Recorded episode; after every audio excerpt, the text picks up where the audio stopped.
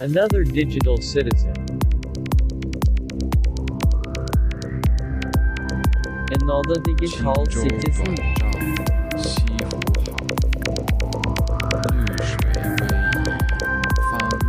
Another digital citizen. Another digital citizen. Ladies, woohoo! And woohoo! Gentle! Woohoo, men, woohoo, welcome, woohoo, to episode woohoo, woohoo, woohoo, 250, pew, pew, pew, pew, pew, pew, pew, pew, pew. Look, Hi, bro. Hi, everybody. I didn't even remember that it was the woo woo episode until you started doing that. I was totally thrown off right at the beginning. I'm like, oh, yeah, right. 250. I forgot. it's 250. Oh, wait. yeah, halfway to 500 shows, Luke. Quarter of the way to a thousand, I guess. hmm Uh, let's do some math. 10, uh, 10 times 250 is 2,500, so whatever that means. Uh, one. I have no clue. I don't know either. one. One four hundred. Uh, yeah, I don't know. How many is that? Yeah. Anyway, uh, welcome to this uh, episode of another Digital Citizen 250 shows. I'm proud of that. Uh, that's cool. Uh, I think we're going to celebrate it more in 10 shows because then it's our five year anniversary, but it's still fun to do the pew pews. Yeah, I mean, 250 use- episodes is a good amount, I would think, especially Oh, yeah. when we only do one a week. I mean, I, I, there's podcasts, especially on YouTube, that I see. They're all like, "Oh, we have 400 episodes." It's like, yeah, but you do Right. three episodes a week. yeah, yeah, yeah. It's it's not a very uh, it's not a big thing when when when you start thinking of that we have our five year anniversary in in ten weeks, then it gets like serious. Right, Like, totally. we have done this for five fucking years in in ten episodes. That then it's like, wow, really? And that's years? actually even a lie because we were pod like we did a podcast together Right. before this podcast. So technically, we've been podcasting together for longer than five years, even at that point, which is, you know, Right. it's I would say the previous podcast did, wasn't as polished, wasn't as uh, what's it, good idea driven. It was more like a flow of, consciousness kind of podcast, right? yeah, yeah. I- Just I whatever we were wanted that. to talk about. Yeah, uh, a- as the inventor of that show, I, I, I feel I feel strange about it because it's kind of without it, I wouldn't have this, and I'm more proud of this. So it's kind of like it it it, it goes together and it doesn't go together. There's a lot of the ideas that we had in the original show that we're still using now and things like that. yeah, totally. I just And think and, and that Yeah. helped us like get the flow down of like how we interact with each other and everything else. Oh, definitely, uh, definitely. And uh, I mean, only even though it was fifty episodes of that, uh, that isn't that impressive because we had two shows a week, so it was only for twenty-five weeks. Right. And I know it was fifty shows on the exact point, so. Uh, going for for 25 weeks and instead of actually how 250 weeks we have done this Yeah. I mean, That's crazy to think about. 250 weeks? it's just kind of like, become "Gee." part of my everyday lifestyle is like the podcast. Yeah. Like I don't Yeah. spend a whole day ever doing like a podcasting, but I will always spend Yeah. at least a few hours a day doing something for the podcast probably. Same here. If it is watching some uh, TV or movie or just watching the news or anything, Right, it's totally. just like it is a part of life. And like like I said, we will celebrate ourselves in 10 weeks, so don't worry about Right, it. Right, totally. Uh, how's your week been? Uh, don't answer that because before that, I want everybody to listen uh, that uh, does listen. Sorry, I can't speak English today. Um, uh, to share this podcast. Sharing is caring. We don't ask for money. We uh, almost don't ask for fame. Other than that, you share this podcast on Twitter, Instagram, Facebook, uh, YouTube, uh, Discord, Twitter, Twitch, uh, uh, Snapchat, uh, WhatsApp, uh, whatever. Tell your friends about this podcast. That is what we want from you. We don't want you money. If you want to give us money, contact Luke. He is the bookkeeper of the podcast. Right. You can find me at, at the Twitter or on the Facebook and message me there. Uh, I don't know about if we did a QAnon. We did a main topic talking about QAnon many episodes ago. I want to say years ago, right? Yes. Yeah. Uh, would that episode get blocked on Twitter because now apparently Twitter is banning all QAnon stuff? I, I guess so. So don't post that if you're going to post our show on Twitter. But every everything else you can share on the Twitter. Every every other episode. Right. You know, uh, but but uh, you know, I, I I find it always a little weird when we pick up topics that uh, uh, the rest of the world, like all of a sudden, discovered was a thing. It's like uh, when we talked about uh, the Russia thing, uh, when we talked about so many other topics that I, I can't really think of them all. Uh, uh, Infowars being blocked from Facebook, we were pretty early on. Like there, there was there are so many things where where we cover things, and all of a sudden it comes to the media, and this this week is no difference because last week we talked about uh, uh, your fantastic state of Oregon uh, and the protesting going on there.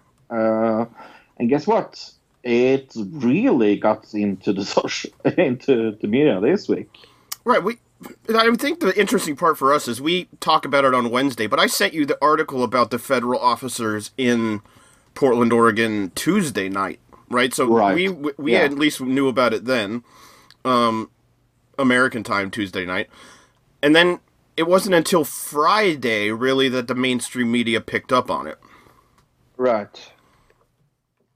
So why why are we so early on the news? That's kind of the strange thing. Why aren't Well, I guess I'm in. Oregon, so maybe I noticed it because, like, when I was going through the news, maybe whatever news aggregator was like, uh, Yeah, but knew my still, IP address and it was sending me Oregon news. I don't know. But this isn't the first time. No, it's not. I think another thing is we just cover things that seem like they're going to be important, where other news Right. agencies wait for them to be important to cover them. Where we find a story Right. and we go, "Wow, this looks like it's going to be something big," and then it turns out Yeah. sometimes to be something big. Yeah, I guess so. Yeah. So um, what is this going on in Portland right now? It says here uh, earlier hours of Wednesday after a night of protesting. Uh, the night had been calm. Uh, a block west of Chapman Square, uh, a couple people bumped into a group, warning them that people in clam- camouflage are driving around the area in un- unmarked minivans, grabbing people off the street. Uh, federal law enforcement officers have been using the unmarked vehicles to drive around d- downtown Portland and detain protesters since at least Tuesday.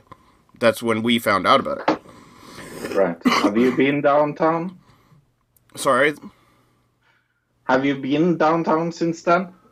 I don't live in Portland. No, uh, but have you been like near Portland since No, then? I don't live anywhere even close to Portland. Right, I- I hours. that. Yeah, okay. Uh, and there's kind of a coronavirus thing happening, so I'm not planning on going Really? to a giant major city and hanging out in the, the downtown area. Um, I've never heard of that. Personal accounts and multiple videos posted online show the officers driving up i- to people, detaining individuals with no explanation as to why they are being arrested, and then driving off. The tactic appears to be another escalation in the federal force deployed uh, on Portland city streets, as federal officials and Donald Trump have said they plan to quell nightly protests outside the federal courthouse in Portland, Oregon. Yeah. And again, Donald Trump believes that America has the best numbers of corona, so. I'm not sure I trust him in, on anything. But yeah, no, this is. Um, I feel. I feel kind of strange because it, it reminds me of um, the tanks I saw in Bosnia and Herzegovina uh, before they split up, and all other kind of things like that. It is like these unmasked vehicles are there to grab protesters off the street, really, and that is kind of what you prioritize instead of so much else. Well, they didn't even. They're not even charging most of these people with things. They're just snatching them up, uh, putting them in jail, and then releasing them as as soon as they have to. I guess they're not even really charging anybody with anything. Uh, but I mean, just imagine if you're walking down the street with your friend, and then a van pulled up, and a bunch of guys in like fatigues grab your friend, throw him in the van, and drive off. You know what I mean? How, how are you going to feel? You're going to be like, "What the hell is going on?" You know, I, I just feel extremely sad uh, because it seems like uh, overstep by the government. Well, it is. This is uh, this is Yeah. actually against the Constitution of America because he's overriding the state's rulings. So the state is saying, "Hey, we don't want you here," and he's saying, "I don't care." Uh, he for federal agents to be in a state, they have to get the permission of the governor and probably mayor, and more than likely, uh, more more people in the state uh, have to approve it before federal officers like this can just go in. But Tru- Trump's government did it without any notification to uh, the state, which is what we covered last week, talking about how the the senators, two senators, have said had sent a thing to DHS saying, uh, "Hey, we don't want you here." Right. That's what we had covered last Right. week, and then kind of said, uh, "Well, if this is happening there, and all these people are unmarked and unaccountable, how do we not know? How do how do we th- know that it's not happening somewhere else as well, and we just haven't heard about Right. it yet?" Uh, one thing. Remember when Obama tried to uh, close down uh, Guantanamo Base? That is what this reminds me of. Is like giving, uh, picking people out of the street, uh, denying them due process, and put them in jail for absolutely nothing. That is totally what this reminds me of. Uh, one thing it says here. Uh, Saturday, a judge said that she would hear a lawsuit uh, against from Oregon against these federal officers, and then on Wednesday, the federal judge heard the argument of a request for a restraining order against federal agents uh, from Oregon, uh, sent to the state's biggest city to quell protests. The lawsuit filed by Attorney General Eleanor Rosenblum alleges that federal agents sent by Donald Trump have arrested people with no probable cause and whisked them away in unmarked cars and used excessive force to quell the Yeah. arrest. Like I said, this reminds me what I did with the high treason people around 9/11 when everybody was uh, uh, arrested for being called Muhammad because you could maybe have a connection to the World Trade Center. Sure, Remember that? sure. Uh, Yeah. U.S. Health, oh, U.S. Homeland Security Secretary Chad Wolf has said that the federal agents will not retreat in an effort to protect to protect buildings, government buildings in Portland. Like I said last week about the whole statue thing, that's their whole thing. Is like, oh, we're protecting government property, we're protecting statues, and we're protecting Right. courthouses against violent it's looters. so so so so important to protect protect those statues. You know, they need their rights, statue rights. Statue rights, yeah, totally. Mhm. The Constitution is really written down for statues. That is the whole thing. There was actually Yeah, and then uh, from sorry from a Portlander's perspective, there was actually a thing uh, that existed here when I was younger. I don't think it exists anymore, um, but it was this group of people who, uh, yeah, I think this is it. Care.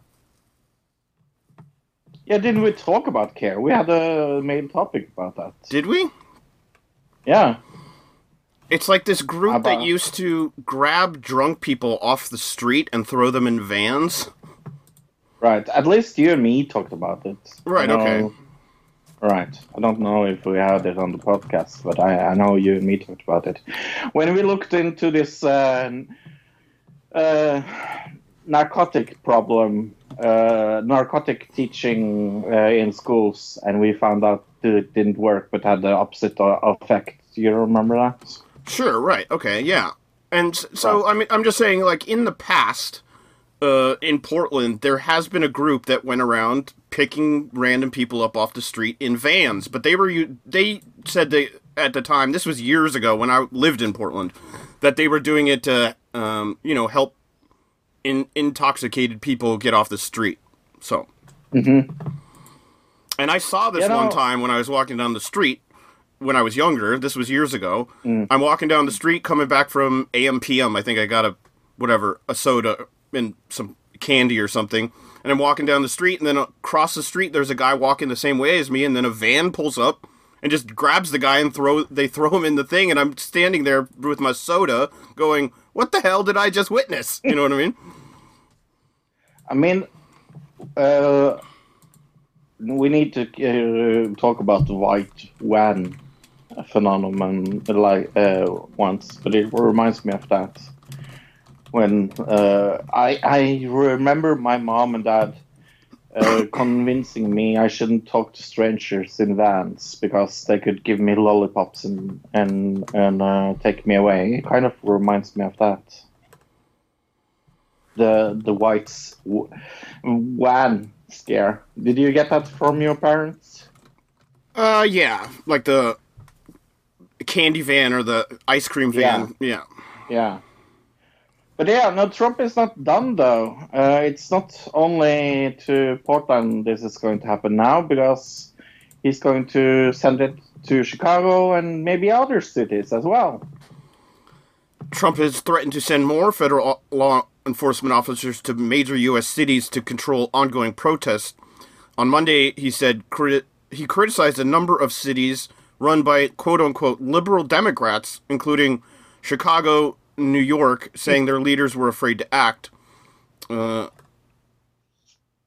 he said, Remember when uh, you loved Gucci? They're not like they don't have a very loving relationship anymore. Okay. Uh, Speaker of the House on Monday, Trump reiterated his call for law and orders. We're sending law enforcement. We can't let this happen to our cities. He specifically named New York, Chicago, Philadelphia, Detroit, Baltimore, and Oakland uh, in discussing the problems with violence. Hmm. It's strange. I know people in some of those states, and I have not heard about a lot of violence. Right. uh, Actually, Detroit has had no violence. Um, It's I- almost like he's making a stop or something. or that he's racist because all these cities happen to be largely concentrated with black and brown people. From I have no clue what you're talking about. right. I think he's just a racist and he wants to send his secret police in, which is like straight out of uh, uh, Chronicles of Narnia and the secret police who were like these wolf people, you know what I mean? Um, yeah. and he wants to send in his secret police to, t- to basically what I see here is kind of uh, run his racist agenda that he has. Um, Yeah. yeah. Hey, uh, did you know that uh, Twitch and the U.S. Army has a link together? Because I kind of knew that. I mean, I guess I uh, assumed, like, I know that they have a YouTube channel. I know they have social media channels that they recruit on, and Yeah. I just never really thought about Twitch. I guess. Uh, Twitch forces U.S. Army to stop uh, tricking viewers with fake giveaways. The U.S. Army has a Twitch channel that has used to fish potential recruiters. Last week, it came under fire for e- using bans to viewers who asked about war crimes because they are the government, and the government can't really. Uh, it's called freedom of speech. They can't like ban people for from asking things like that. But uh, this week, uh, reported by the Nation, dug deeper, uh, pointing out, among other things, that the channel had a habit of running fake control giveaways uh, redirected to viewers to recruitment uh, page. Following widespread scrutiny, Twitch said it forced the army to stop. Uh, according to the uh, Nation, the giveaways who uh, took place repeatedly in chat offered viewers a winning chance to win an Xbox Elite Series 2 controller.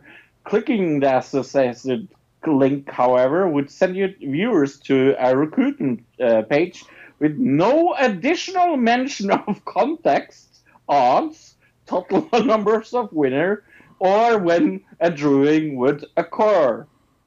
That is kind of weird. Uh, yeah, th- I mean, it's clearly a scam if they're redirecting directly to the recruitment page when you're trying to win something. And yeah, I mean, that's got to be against terms of service, right? Mm-hmm. Put- doing fake. Fake giveaways, yeah. Uh, Yeah. It says here some people uh, started to get mad about this. A game developer, Bruno Dias, said on Twitter, Hey, Twitch, is using your platform to run scams always against terms of service, or does the U.S. Army get special exemptions when they're after kids' blood instead of money? wow. Wow. Yeah. Uh, now Twitch uh, said it forced the army to stop employment. Uh, per our term of service, like you said, uh, promotion on Twitch must comply with the uh, applicable laws. A Twitch spokesman told uh, Kotaku in an email the promotion did not comply with our uh, terms, and we have requ- uh, required them to remove it. So, I guess that's it. I mean, f- first and foremost, censoring things when people are like asking about war crimes, that is kind of pity. Like, that is such a pity thing to do. And then they try to fool people to think they will win things by recruiting them. That is such a low, low, low, low bar. And somebody had to make that decision. Somebody at the top Yes. who created this channel or was managing this channel who works for the army, by the way, who works for the government, decided, hey, mm. you know what we should do? Fake giveaways like those kids that give away fake iPhones on YouTube. Yeah. Yeah, no, it's We should be like funny. J I- Station. The, the army was watching a J Station Yes. video and they were like, and Free iPhone? Fired. they hired J Station to run the Twitch account. Why didn't we think of that before? That's exactly what happened. Uh, Speaking of social yeah. media, Yeah. uh, major U.S. Twitter accounts hacked in, in a Bitcoin scam. Uh, Mm-hmm. Billionaires Elon Musk, Jeff Bezos, and Bill Gates were among the figures hacked. Official accounts of Barack Obama, Joe Biden, and Kanye West were also requesting donations of cryptocurrency. it says everyone is asking me to give back. Uh, Mr. Gates account, Bill Ca- Bill Gates account said, uh, "You send me a thousand, and I'll send you two thousand dollars back in cryptocurrency." And this was on all the different accounts saying, uh, "Hey, I'll give you two thousand if you send a thousand dollars to my Bitcoin uh, Right. account." Obviously, they just are going to keep the money and not send any money to anybody. Obviously, you think Wow, anybody actually really? fell for this? I'm sure there was like a couple. Yes, I am hundred and ten percent sure because that is some scam I would fucking fall for. As soon as I saw that it was a Bitcoin I ac- account, I would be like, okay, this is clearly right. I'm stupid enough to do this. when I'm stupid enough to do it. Anybody else is. So what happened when this uh, went down? Because uh, it was all bl- blue checks. It was all people who have been confirmed by Twitter. Twitter just sh- shut down all account, all blue check accounts, and were no blue check was allowed to tweet anything for a few hours. And it was actually kind of hilarious because uh, everybody else on Twitter was like. We've we've taken over. the blue checks have been have been p- purged from the system. Power to the people! yeah, that's kind of funny. That is kind of funny. That is kind of funny. No, I. I, I, I don't think I would. Maybe if I thought about it, I would probably not send a, a thousand. I, I can't afford that. And a thousand bitcoins? How much is that? They said a thousand dollars in Bitcoin, so Oh. it, it just depends Oh, on what mm. day it is, because bit, the Bitcoin exchange rate changes daily. So Right. Yeah. It's not a currency I know a lot about, to be honest. I, I don't But, know. uh, I know enough that I know I'm never gonna get involved in it. maybe maybe we need to go to Russia, Luke, and uh, get some bitcoins because I mean they are to blame for everything in the world. Right? They maybe they did this Bitcoin hack because it says uh, they're but they're rejecting that they hacked coronavirus information uh, because the UK, Russia's ambassador to the UK, has rejected allegations that his country's intelligence service tried to steal coronavirus research. I don't believe in the story at all. There is no sense to it, he told BBC's uh, Andrew Marr show. However, Foreign Secretary said it is very clear Russia did this. Um, Mm. Earlier this week, the Russians almost certainly sought to interfere in the 2019 UK election through illicit acquired documents. The papers, which emer- emerged online, de- detailed UK U.S. trade discussions and were used by Labour in its election campaign, supposedly.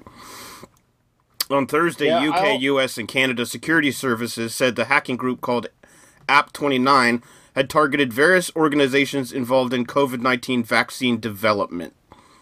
Mm. Yeah, I always trust the government when they say it's Russia's fault. I mean, that that always comes back, and It's never not true. all- Right, and it's. it's never not true. and it's not an overused excuse at all that Russia Russia ha- No. hacked it. Right. I saw a great quote from somebody saying, "We should just assume that everything has been hacked by Russia, and when we're gathering news information, we just wait for the government, UK or US government, to just tell us what Russia didn't hack, and then we'll we'll go with that. just I mean, assume you and me, everything's uh, hacked. You, and- you and me have been accused for being Russian in in in in followers, so who the fuck knows? It's not that weird, I guess. I mean, everybody that doesn't agree with exactly what the government tells you are Russian bots. That's true. I mean, Because uh, I think the weirdest part here. Well, let's do the other story first, and then I'll talk about it. Because, but because not only is Russia hacking COVID nineteen research, apparently China is also because you know the Red Scare, fro. Uh, Right. The U.S. Justice Department has accused China of sponsoring hackers who are targeting COVID 19 vaccines. Officials have charged two Chinese men who allegedly spied on U.S. companies doing coronavirus research.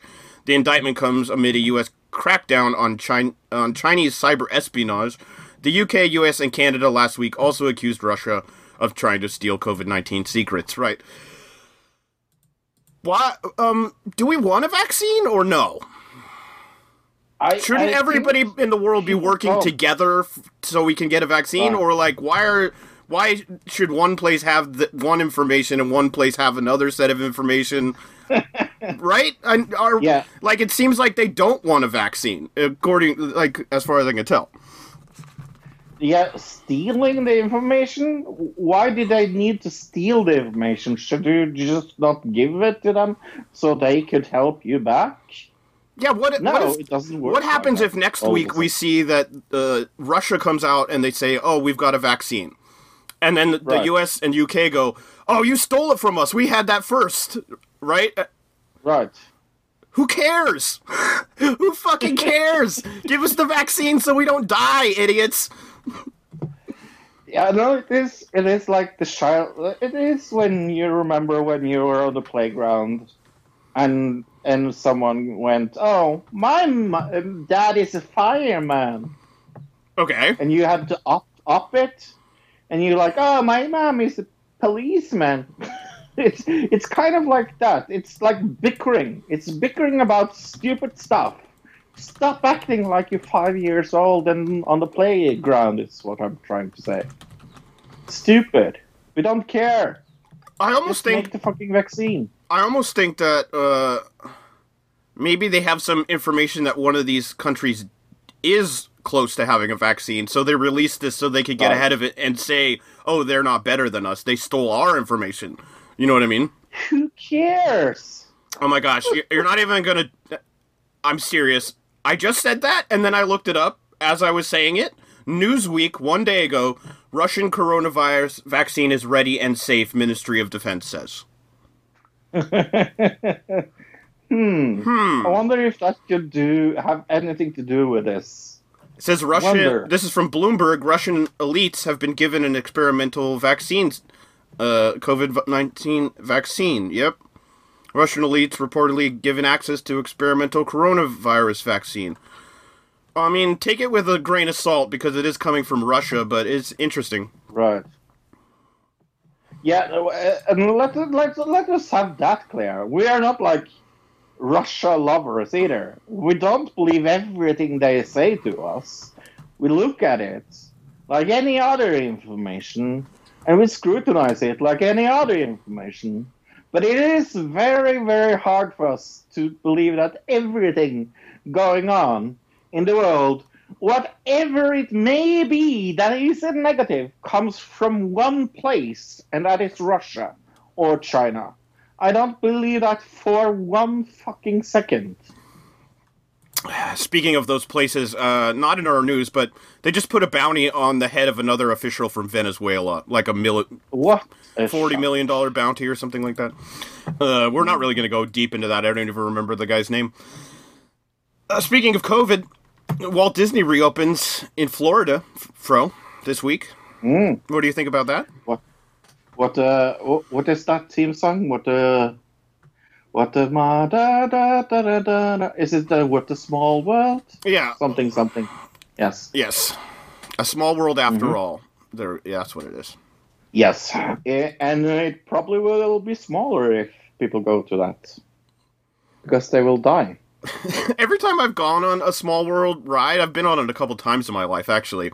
It's very ironic because it's like it's a small world after, and it, you're on a boat and there's all this water. Every time I've been on it, the water around you is just filled with trash, and it's like, yeah, that's our oceans. This is, this is a really accurate ride.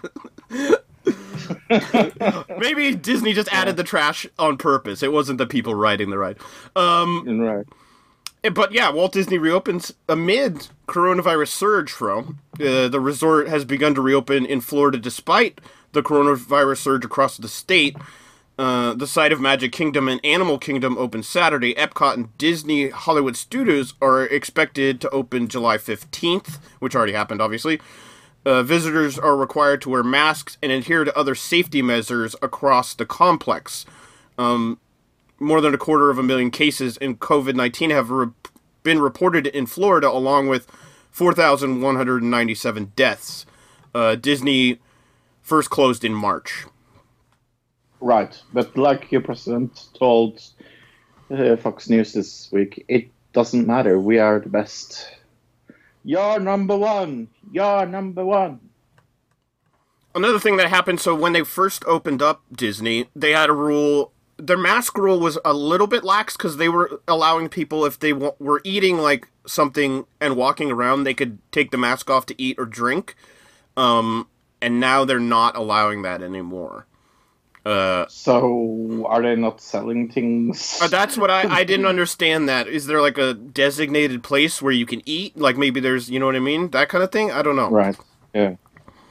It has to be right. The, it, the only thing that makes sense there's like a special social distance area where you can go that like each person is separated from each other by something, and then you can eat there. That would make the most sense to me. I guess so. Yeah. Such a weird thing. Such a weird thing. Uh, talking about weird, Luke, why don't you tell me about the next news? Uh, Kanye West. Uh, we had heard he was running for president. He wasn't running for president. He is running for president. He isn't running for president. And now he did a political rally, so it looks like he is running for president, Fro. But who knows, really? Kanye West, at his political rally, criticized Harriet Tubman, Fro. Mm. yeah, I've heard about her. She did some amazing things for black people in the States. I believe when we did great, Best Person Ever tournament, Yeah, she, She was, was- in it. She no, I think she won. I think she was the winner of the best person ever tournament. As far as I remember, I unless you remember- remember something Uh, different. yeah, uh, probably. I, I, it's years ago. It's so many years ago, but I seem to remember that it was her. Yeah. Um, yeah, she was definitely in it at least. She was definitely in it.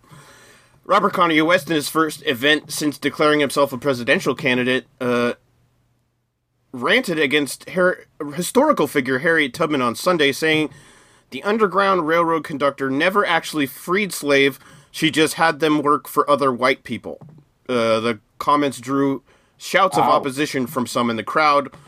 Uh, West delivered a lengthy monologue touching on topics from abortion to religion to international trade and licensing deals before a cl- crowd before a crowd in North Charleston, South Carolina, where he is a- actually seeking the nation's highest often office. So the thing is, he needs uh, to get on the ballot in South Carolina. He needs a certain number of signatures. So he went and did Okay. this rally to try to get on the ballot in that state. If that makes sense. I'm, I'm sure the Har- Harriet Tubman thing helped him to get sign- signatures. Another thing he said during the rally: everybody that has a baby gets a million dollars. He told people, Oh. Fro. Cool. Let's make a baby, Luke. If everybody who had a baby had a million dollars, our economy would just go completely into shambles because a dollar would then basically be worth nothing, and you'd have Yeah. like right. It would be like the bread lines in communist Russia, where people have just wheelbarrows of dollar bills and it doesn't mean anything. And people selling children. right. So we have a little clip of this. Um, I don't want to make too much fun of Kanye West because I feel like, if anything, he needs some help, right? Yeah, I I mean, to be fair, um, I have seen people that are this mentally sick before because I've been into mental hospitals a lot and been there and done that and all that hoobaloo. So I feel sorry for him, I do, but you're also responsible for your own mental health to a certain point. but he's Kanye West. He's got managers. He's got Yeah. Kim Kardashian, who has an entire staff that basically just follows her around all the time Right. with her reality show. Uh, he's got record label lawyers. He's got lawyer, his own personal lawyers, and n- even his Yeah. family. Nobody was like, "Hey, Kanye, this is a bad idea." Nobody Yeah, said that. He's living it like when he, uh, there was a statement put out today by Kim Kardashian saying, "Listen, he's got bipolar disorder. He gets manic sometimes. Um, I can understand that. I don't think that's an excuse for saying that um, 5G is the mark of the beast, uh, or coronavirus vaccine is the mark of the beast. I mean, uh, I don't think Right. those two things. Ne- that's an excuse for his beliefs, but I think um, what needs to happen is somebody in his life needs to sit him down and say, "We need to get you some help, Kanye. We need you to see a professional, and we need to figure out um, what's happening so that you can so you can get better because it's clear he's not Yeah. he's not uh he's not well and nobody seems to be helping him they almost seem to be encouraging it which is very sad almost what do you what do you think about that if I was in a relationship with Kanye West, like his wife is, I would totally get him out of this and into a mental hospital. So it's almost like he's in a non-loving relationship as well. Instead of encouraging him, I would try to help him. I also think there's a thing here that he's so famous and he's so rich and he's so mm-hmm. has so much power that nobody wants to tell him, "Hey, Kanye, you Right. you're wrong. Basically, you need to stop this, and we need to do something different because this is wrong, and we need to stop because he's so powerful. You don't want to tell somebody that powerful, "Hey, you're wrong," especially if you're working for them. Because they could just say, Right. "I'm not wrong. You're fired." That's what you know what I mean. So they don't have any people who are working for him or making money from him mm. don't have any incentive to get him help. Where, like you're saying, Kim should have some type of incentive to get him help. All right, let's play this video. You, yeah, okay. Go, go- In three. Okay. Yes, are you ready? yeah. In three, two, one, play. My mom saved my life. My Okay, so he's talking about abortion here. My mom saved my life. He's wearing a bulletproof vest. Of course he is. My dad was too busy. Should he be wearing a helmet if he's worried about getting shot?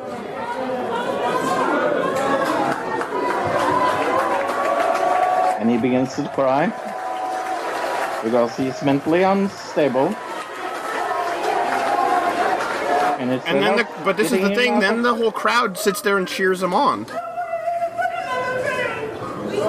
Look, this is what I'm talking about. He he doesn't have anybody to say, "Hey, you need help." Instead, they're cheering him on when he's doing this. He's Yeah. got hundreds of people cheering him So on. that's a Stephen move. It's so sad. Harriet Tubman. Well, Harriet Tubman never actually freed the slaves. She just had the slaves go work for other white people. Y'all, we leaving right now. Yo, we're leaving right now. Wow. The lady in the ki- the lady was filming it was like, "Yo, we are leaving right now." she heard that and she was like, "Uh uh Uh, so um, there is a job. Uh, there is an anniversary this uh, week that uh, isn't like any other anniversaries. It's the twenty second of July. It is uh, one of the darkest days in Norwegian history, and uh, Trond is going to tell the truth about it. Hello, this is Trond Bertrand Tells the Truth. Nine years ago, the 22nd of July 2011, it happened something who will mark Norway and the memories of Norwegian for many years to come. A terrorist blew off a bomb in, in Oslo and killed eight people there. He couldn't have killed more, but it was 22nd July, it was a Friday afternoon, and many people home from work.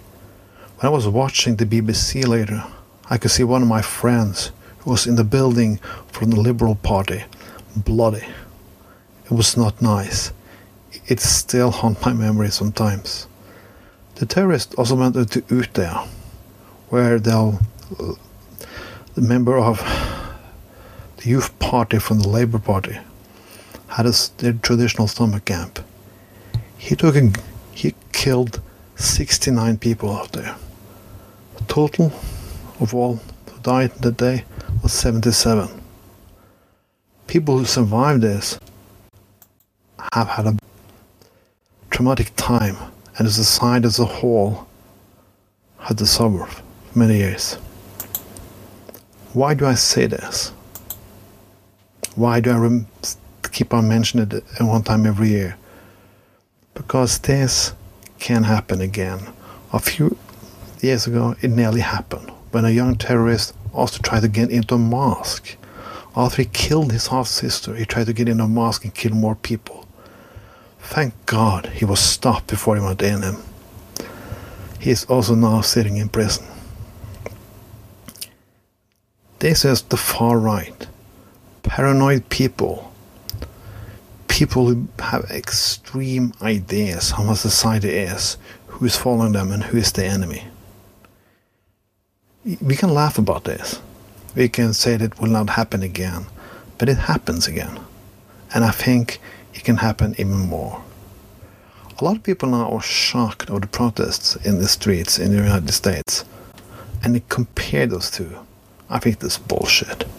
The protests in the, streets of the United States are protests against a regime who oppresses them.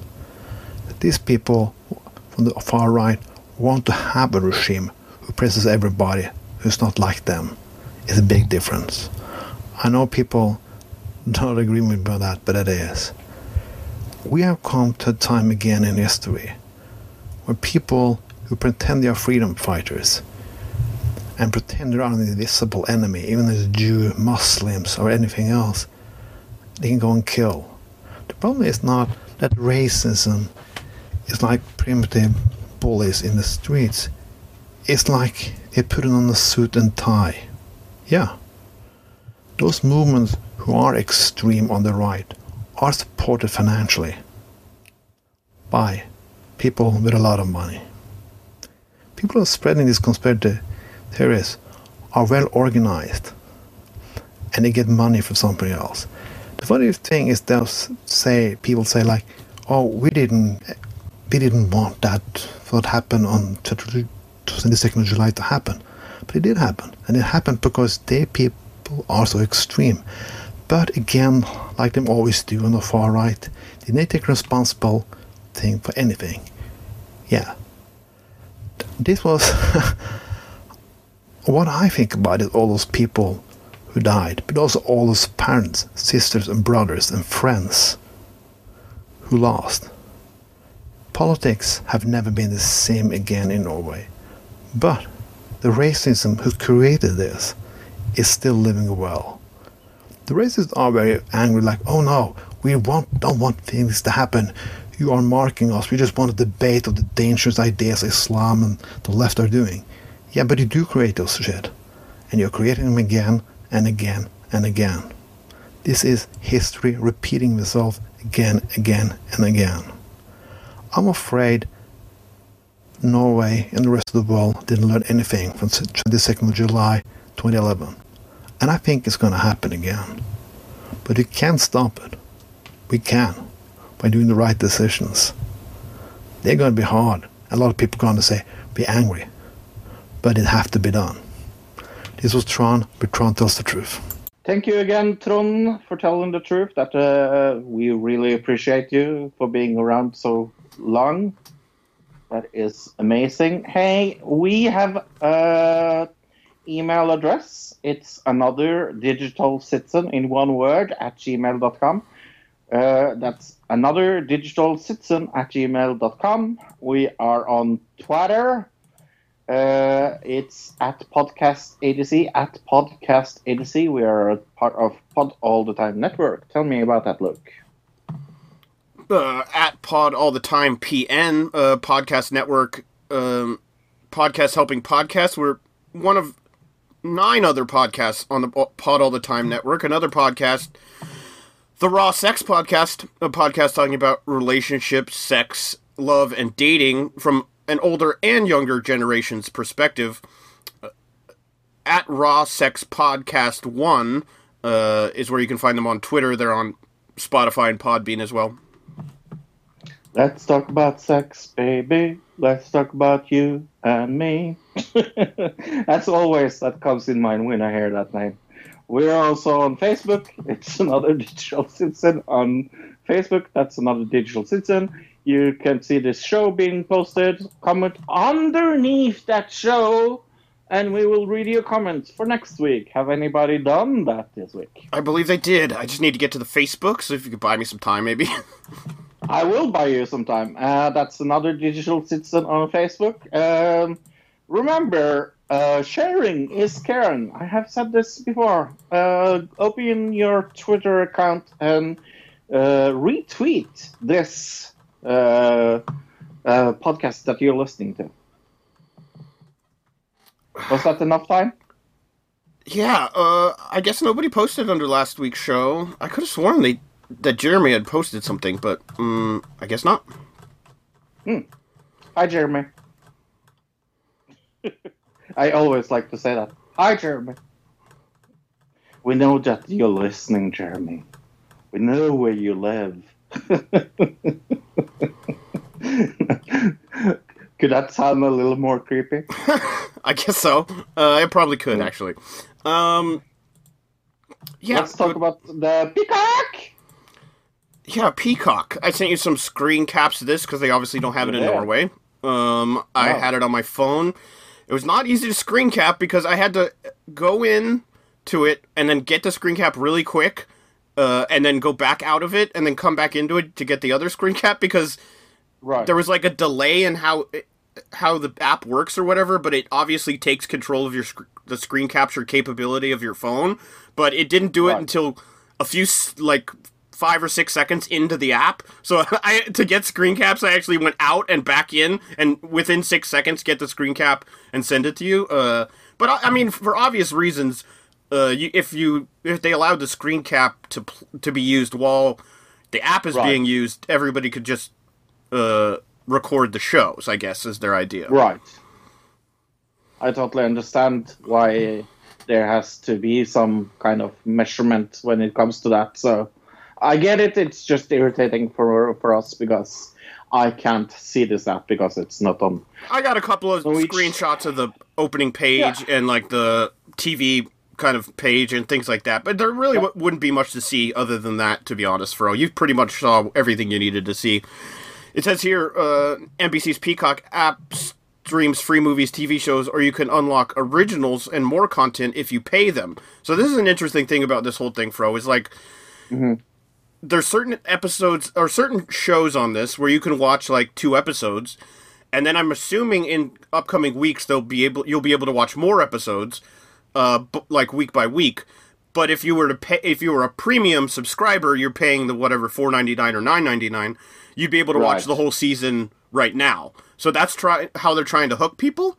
um I I watched a YouTube channel that I really trust uh, called Dan Murrell.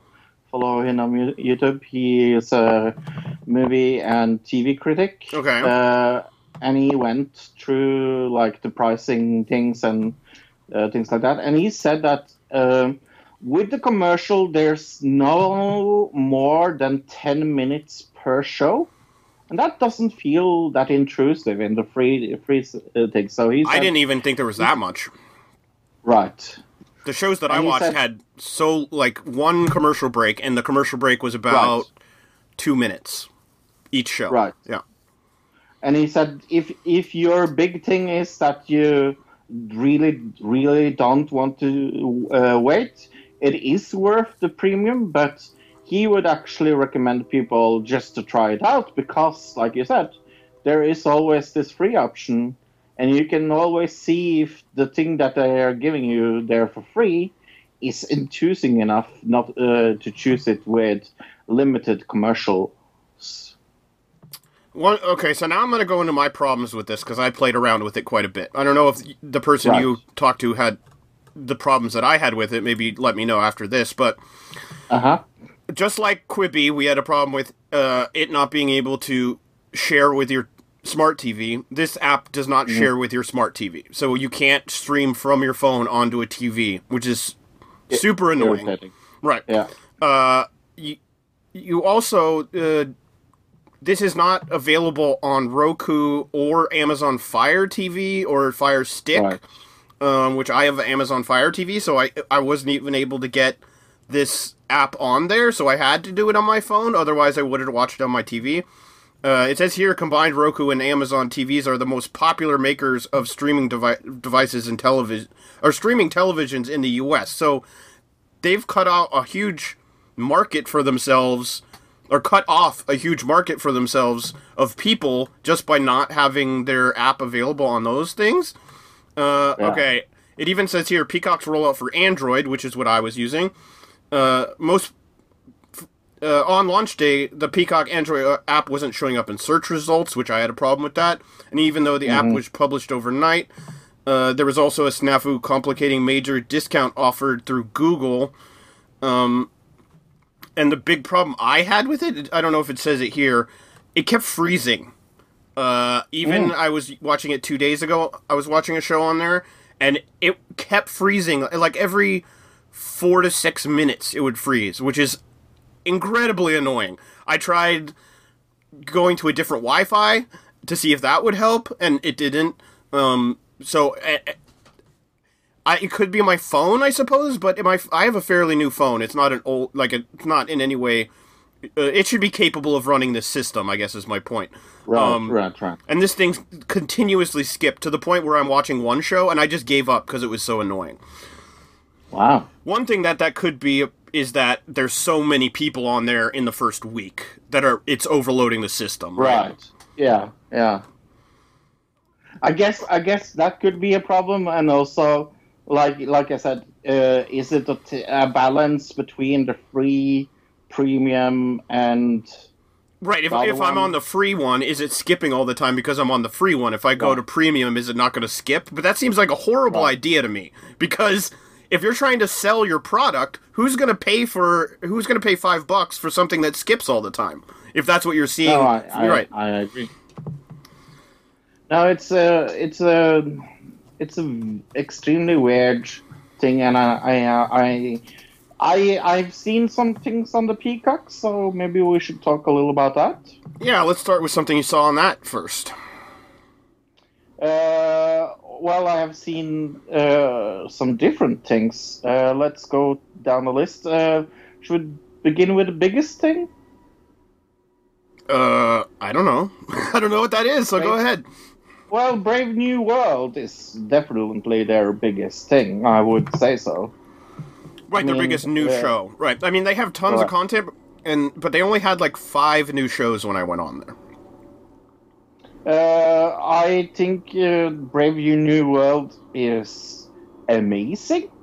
I did not think I would like it as much as I did. Mm. I I am not a huge fan of the novel. I think that helps me kind of. I've read it in uh, like seven, eight years ago, and I found it kind of boring. To Oh, really? Okay. Yeah. Um, but I I think it's written in like 1930 something. So it, it uh, the novel is, and uh, I mean it's just like I I I found uh, the TV show to go out of its way to kind of like pick up on this like uh, uh, idyllic utopia where there is this like uh, fight for for uh, money. Uh, yeah, there there's so many things. It it reminds me of a more, and people are going to be a little angry that I compare it to this, but it it feels like a more mature version of Game of Thrones, in the way that I just feel like they uh, balance it better in this show. And I also think the acting in this show, um, especially uh, by Alden Ehrenreich, is that his name? Uh, that plays John the Savage. Oh, I don't know. Uh, right. Um, he was fucking amazing in this show. I really, really liked it. So I'm, I'm, uh, I, I talked to you about it. That it, I think it has like four, 44, 45 percent on Rotten Tomatoes, uh, and uh, a seven or something on IMDb. And then it's just like it, it amazes me that nobody is talking about the show because I think it is one of the biggest surprises. Now I'm not saying that it is the best thing since Burned uh, uh, or or like since Butter, but it I, I really liked it, and I'm giving it a very very clear seven and a half. All right, I give it a seven. I thought it was good. I thought the main actress was probably the worst actor in the whole Yeah, show, which yeah. is, I mean, Yep. why would you make her the main actress? It seems kind of No, silly. I don't know. Um, I mean, she's not terrible, but she's she doesn't work with the character. I guess she No. seems a little over the top. Um, Yep. The story's interesting. It does have some Mm-hmm. holes in it uh, as far as what happened before to make this happen. Some of the things they explain don't make sense, but you just Yeah. kind of have to roll with it because it's a sci-fi show.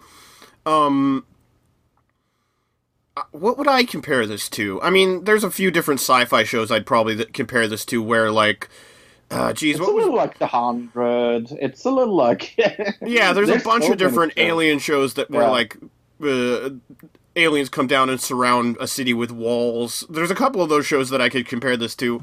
Um, I like the parts where they go to the, the Savage Lands and everything. I thought that was interesting. Uh, but yeah, overall, I give it a seven. I thought it was good, but like you said, it's not anything to go crazy for. But it, it's better than. No. I think the thing is, when I went into it li- like you, I wasn't expecting much, and I was pleasantly surprised. Uh, I saw a movie from there that we will talk a little about later. Uh, what else did you watch from an? I saw Intelligence with David Schwimmer, Yes. which is, I'm assuming a British British done Yes. show, but it has David Schwimmer in it because Yes. everybody else is British. Uh, David Schwimmer plays a U- United States NSA agent working with MI5, I want to say, Mm-hmm. Or some kind of British intelligence service that's like NSA, something like that. Right. Uh, It is MI5. It's a comedy. David Schwimmer is David Schwimmer. He's not funny. Some of the British comedians are funnier, obviously, than he Yes. is. Uh, Yes. I do like the dry British comedy of it, but Yeah. the story is kind of dumb, and it feels very what's a good word for it? American sitcom, kind of. Yeah. Yeah. I'd almost compare it to uh, Space Force feeling. to a certain degree, I agree to that. I, I think I think uh, one of the main problems, like you said, is that Schwimmer is not a good actor at all, uh, and people around him is so much better that he comes so in the background that you kind of get annoyed by him being on the screen. By being That's- in the show, right? I felt the same way. Yeah, and that is the main problem I have with this show. Is like the he he he is in it, and that is the main show. I like him as the doofy Ross character. I didn't like him as a doofy, intelligent character because it doesn't really fit into the show, especially when you have actors around him, especially his best friend in this show. Uh, that is so much better an actor. You see it like every freaking time they're on screen together. Their chemistry is supposed to be this like magically uh, together, and and you see one of them trying and one of them like kind of like, I don't know, this is cool. Right. Like I get so irritated by that. I mean, I think the main problem I had with it is, like you said, he doesn't fit in the rest of the show. It feels like he is this other entity, and and he's just in this show that's supposed to. Uh, he doesn't gel. I guess is a good way to put it, right? Right. He's like oil and water. You know, the rest of the show is the oil. David Schwimmer is the water. Um, let's see. Uh, I gave it a four point five. What'd you give it? I gave it a, a four. Yeah, just under average. I think is our point, right? yeah Because I still laughed then, occasionally. Oh yeah, and it kind of goes together with the other show because uh, the other thing was Hitman um, that I saw uh, from, but this is kind of a cheat sheet because I saw it before it came on Peacock. Peacock. I, I didn't even see it on the new show, so maybe it just got added in, like yesterday because I didn't watch any. I didn't check Peacock yesterday, so. Oh, it's uh, it's coming sixth of August. Okay. Oh, no wonder. Okay, I I was like, yeah. So you just you saw a pre screening of somehow, right? Well, I didn't see it somehow. It has been on Sky One for a very long time. Oh, that makes sense because a lot of these Right. shows that they released are British shows. Another one I'm going to talk Yep. about, but continue. Uh, no, I, I don't want to talk about it if it's coming the 6th of August. I will wait for it then. Okay. Just go with, you, with you- your show. Uh, another thing on Peacock, The Capture. Uh, this was a a show about Mystery Crime. Sure, it's another British show. It's a mystery crime, Yeah. m- murder mystery. Well, not re- um, what's a kidnapping mystery. Uh, right. It's about a an British military officer who uh, he he gets convicted of killing a guy in combat, but then gets off on it, like on a basically uh, with a technicality of this video, and then his Yeah. lawyer uh, who set him free. Uh, then the CCTV camera catches him apparently kidnapping her. Uh, Yeah. and so it's a mystery as to whether he did kidnap her, whether he Right. didn't, or whether he did, and then he has some type of PTSD where he doesn't remember uh, Mm-hmm. kidnapping her, and, and he went into like a, ma- a a blackout state and kidnapped her. Uh, So it's kind of interesting. I like the murder mystery aspect of it. The actors I thought were very good.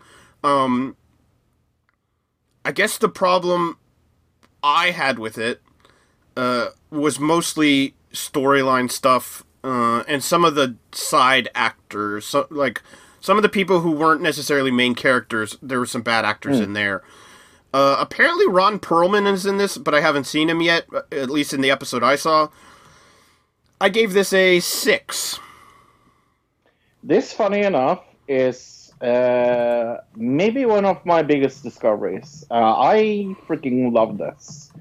Uh, I I think I just bought bought of it. Uh, it felt very. Mm, how do I explain it? It it reminds me.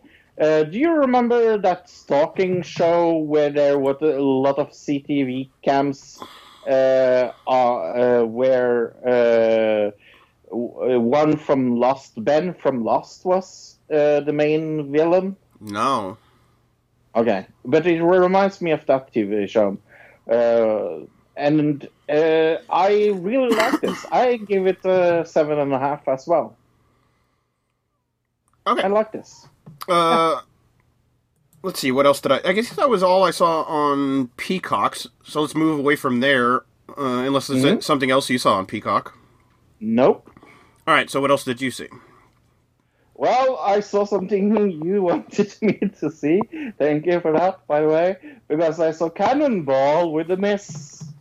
Uh, this is definitely not, and I'm going to say this: this is definitely not made by the same persons that made that fucking other game show that is entirely like this. Uh, it's not called Quiplash; it's called uh, Wipeout. Okay. Yeah. This, yeah, this is not Wipeout. Don't confuse this with a Wipeout because when I watched this, I was like, hmm, this kind of reminds me of something. Oh, it's Wipeout, just with water. Wipeout. We've seen this show before. I didn't like The Miz that much before, uh, especially as a wrestler. I don't think he's a great wrestler, but I've seen the reality Right. show, and he comes off as a horrible person in the reality show. Um, Yeah. And then I saw this, and the way he talks about the contestants, he comes off as such so a rich, awful. entitled, Yeah. just. He. It feels like they made this show for rich people to make fun of. Yeah. Uh, just regular everyday people. Oh Yep. look, look what these idiots will do for ten thousand dollars. Like that's what the Yep. show is. And then Miz is sitting there like calling them hillbillies and like making fun of their appearance and stuff like that. It's just like you are the worst person, Miz. You just stop existing, please. Um, on at least on televisions where I can see you. Uh, this show, like you said, it's Wipeout, except kind of Yeah. summer themed Wipeout, maybe. So everything's like water slides and Yeah. uh, pool. uh, uh, But besides the pool kind of things, some of the competitions are kind of interesting, except. Uh, the characters I thought were lacking. What did you think about the competitions as far as like the show goes? Uh, I think it was better in show two than one. I mean, it's different shows. It's no, it's different competitions, but it's all the same goal. It's either like throwing something very far, or being very far, or like trying to hold on to something very far. Like I said, this is totally the same fucking show I've seen before, and it has douchebag Miz in it. It's making me like the Miz less, and. Uh, me versus uh, Luke here when it comes to Miz's Ring uh, ringside abilities are different. I like him in the ring. Uh, I think the reality show made me like him even more. So me and Luke agreed there again, uh, disagreed there again. But this makes the Miz look like an, an entitled fucking asshole. I watched two episodes and I'm totally fucking out of it. I'm never ever going to watch it again. This gets a three. Uh, I gave it a one. Yep. Okay, so what else do we have? Is it my turn or? Oh no, yeah, it's my turn. Yeah, no, it's yours. Let's talk about United We Fall. Yeah, I made you watch this. I'm sorry. I kind of liked it. Uh, it's an American sitcom, and I like American sitcoms. What What did you think about this Frozo? Of course, I didn't like it. It is an American sitcom, and it has a laugh track. I like episode two better than one. I will give it that. And I just really I one also- thing I really like Will Sasso, so that might help. Right. Yeah, I always get. Oh, isn't that the man from Hot Tub Time Machine? And then I uh, remember, no, it's not. He was from Mad TV, I think, originally. Right. Um, Yeah. I believe he was on a WCW pay per view at one point in the nineties. Yeah, But I always, uh, I always uh, mix him and the King of Queens in my head. uh, Kevin James, right? Kevin James, yeah. I always mix those two together. Uh, they were pretty And, uh, famous. Like when they were at their height of their fame, they were. It was about the same time, so I could see why you would confuse them. Yeah. But uh, no, I, I, I don't, I don't think it's the worst sitcom I have seen this year by any means. And like I said, I think the the story is very interesting. I think the comedy is so-so. To be honest, I am going to continue watching it, not because of it so funny, but I find the premise of it very interesting, especially the grandmother. I adore her. She's a very good actor. Right. They're the the grandmother is like a very Latin Catholic, uh, very Catholic woman, and then the the parents so are, are very agnostic. Yeah. It seems, and the two young children are are you know they're very smart for kids. I mean, it's like any other Yeah. TV show where the kids are the smartest people in the family for some reason. Right. Um. And it's it's about the basically it's just about the family trying to get by and and be a functional family when they're everybody in their family are very different characters, which works for me. Overall, I gave this uh, where did, where did I six point five. Okay, I gave it a five, so we're not that far away from each other then. Right, I mean it's nothing to write home about, but it's a decent sitcom that you can just kind of waste some time watching. Oh, definitely. And uh, uh, there's two episodes out, and like I said, it's it's probably something I will revisit. Uh, maybe I will binge it. It's not something I will go out of my way watching each week. If you kind of get me, it's not. It doesn't have kind a storyline you need to follow week by week. Right. Each episode is a sitcom episode that every you could watch them in any order, and it's not really going to matter. right. That's what uh, what I meant. Totally. Totally. Um, what else should we talk about? Uh, you said United We Fall. Uh, we talked about Snowpiercer uh, last week. Uh, let's see. Uh, let's go with something I watched. Uh, season 9 of Australia The Voice. So this is very interesting for me. So going on right now is America's Got Talent. Okay. Uh, and I'm, and why I bring this up will come kind of uh, obvious when I talk about this. And that is having its episode where it usually one more judge in the middle and someone comes uh, out and they have like uh, the turning off down. And they're doing it for empty seats and it looks very, very, very, very strange. Uh, the Voice season 9 uh, is kind of similar in the way that Australia had to shut down, but they continued filming The Voice. I just find that so freaking interesting, and I think they did an amazing job. And uh, season 9 has become my favorite season of The Voice. I just adore it. So, yeah, I recommend it. All right, I saw Cursed on Netflix. Oh, yeah, me too. Okay. Uh, I feel cursed for watching it. Yes, this was a retelling of like the King Arthur tale, right? Yeah. But I mean, there's King Arthur in it, but he's not the main character, and he doesn't pull the sword from the stone like a witch woman pulls the sword from the stone. But when I say she pulls the sword from the stone, I mean she has a sword, and then she gets it caught in in the crack in between two stones at one point, and then gets it unstuck from that crack. That was pulling the sword from the stone, apparently. This show made zero sense. I had to watch episode one two times, and it was because I didn't understand it. What did you not? Just- Under- I thought it was super simple and just like very standard uh, uh, fant- fantasy from- show. Yeah, but the thing is, I didn't know anything about the story coming into it, and they don't then they don't then they fucking don't explain anything in the show. That is my biggest.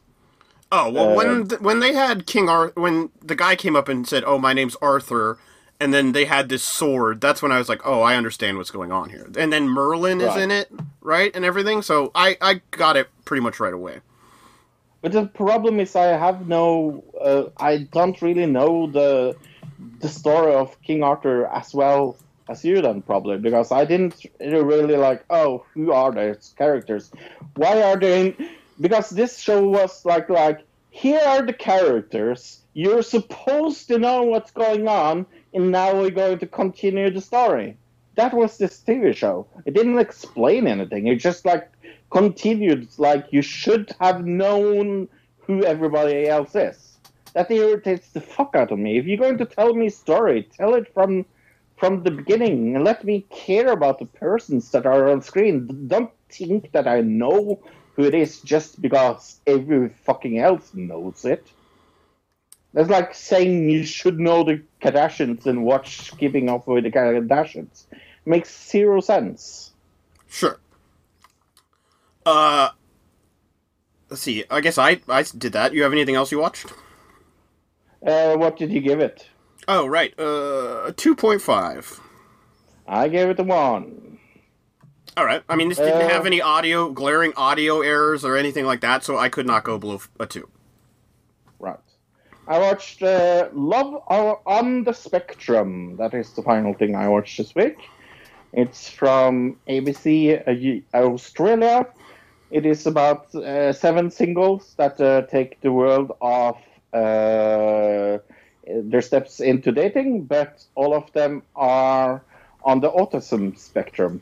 Uh, so we follow them, and they are oh, super interesting. This is one of the shows I have cried the most about.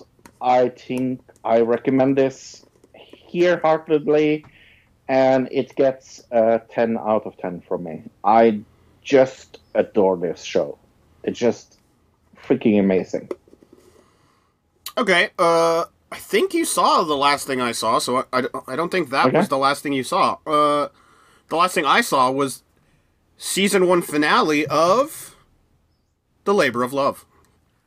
Uh, yeah, I didn't go around to watch that. You didn't see it, okay? Well, I'm not going to talk about it then, and we'll talk about it next week if you're going to watch it. If you're not going to watch it, Fro, tell me now, and then I'll just talk about it. Ah, you can talk about it. Okay. I, I, I'm going to I'm going to watch it, but I, I don't really care. Well, no, it's not that. I just want to be able to talk about it with you because we followed the show together from the beginning, Right. uh, and just how bad it is Okay, and everything talk- else. Oh yeah, yeah, let's talk about it next week then. Okay, but overall, I gave the show 1.5. I'll tell you that this week. Uh, I'm not. We're not. We'll go into like who who won, what happened at the end, all that other stuff. Uh, next week. I guess going back to Cursed really quick. One of the things that I've really hated about the show is there's these scenes where there's these villages that are just all witches or uh, Yeah. wizards and witches that live in these towns, and they get overrun by this uh, king. This king wants to kill all, off all of them because of uh, religious reasons, right? Um, Why can't the witches and wizards use magic against the soldiers? I don't know.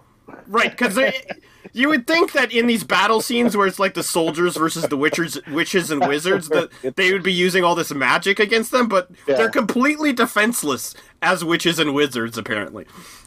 That is such a good question. Right, even though earlier, like before we see the scenes where they're burning down the, her village, she uh, gets jumped by these bandits in the forest, and she takes the guy's Yeah. bow sta- bow, and it wraps around his neck and like does that whole thing, almost kills him, right? Yeah. But she can't do that to the soldiers for some reason when they're murdering her family. Doesn't make any sense. And how everybody's scared scared because wizards can do magical things, and when they do it, it comes out of place. So weird.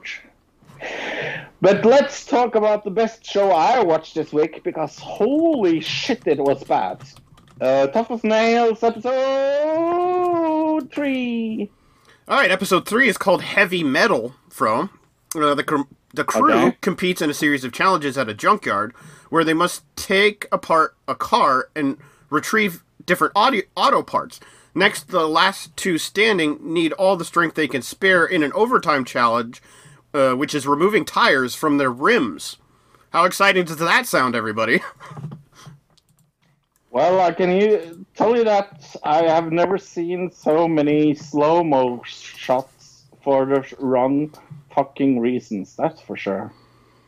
just totally unnecessary slow mo shots where it's just like they're walking with something in their hand and they're like, let's do a slow mo shot of this. They're not like rushing to get somewhere or like doing some big action, like big movement, Right. which like would require a slow mo shot so you could see the action closer. No, they're just like walking from one place to another and they slow mo it for no reason. They're trying to build the tension. I understand that the editor's Yeah, like, we got to build the tension because there is no tension in the show because it's totally boring and makes no sense. So they have to build the tension somehow. So obviously using music and then using these very unnecessary slow motion shots, they try to build tension. But that's the problem with this episode, and I think I saw it better than this show in this show than I did the beginning show. Is that when they show us the people that are on the show, especially when they focus on Murph this week, it's like they focus on it for all the wrong reasons, and it's very propaganda especially this week with Murph like, oh, I was in the military. Here, look at me. I was so fantastic in the military. Oh, see, the military, military is good. And then he goes and uh, wins the first uh, uh, individual challenge. Like, he they pre-tell so much of this show is pre-telling, and that, like, we are not stupid enough for this show.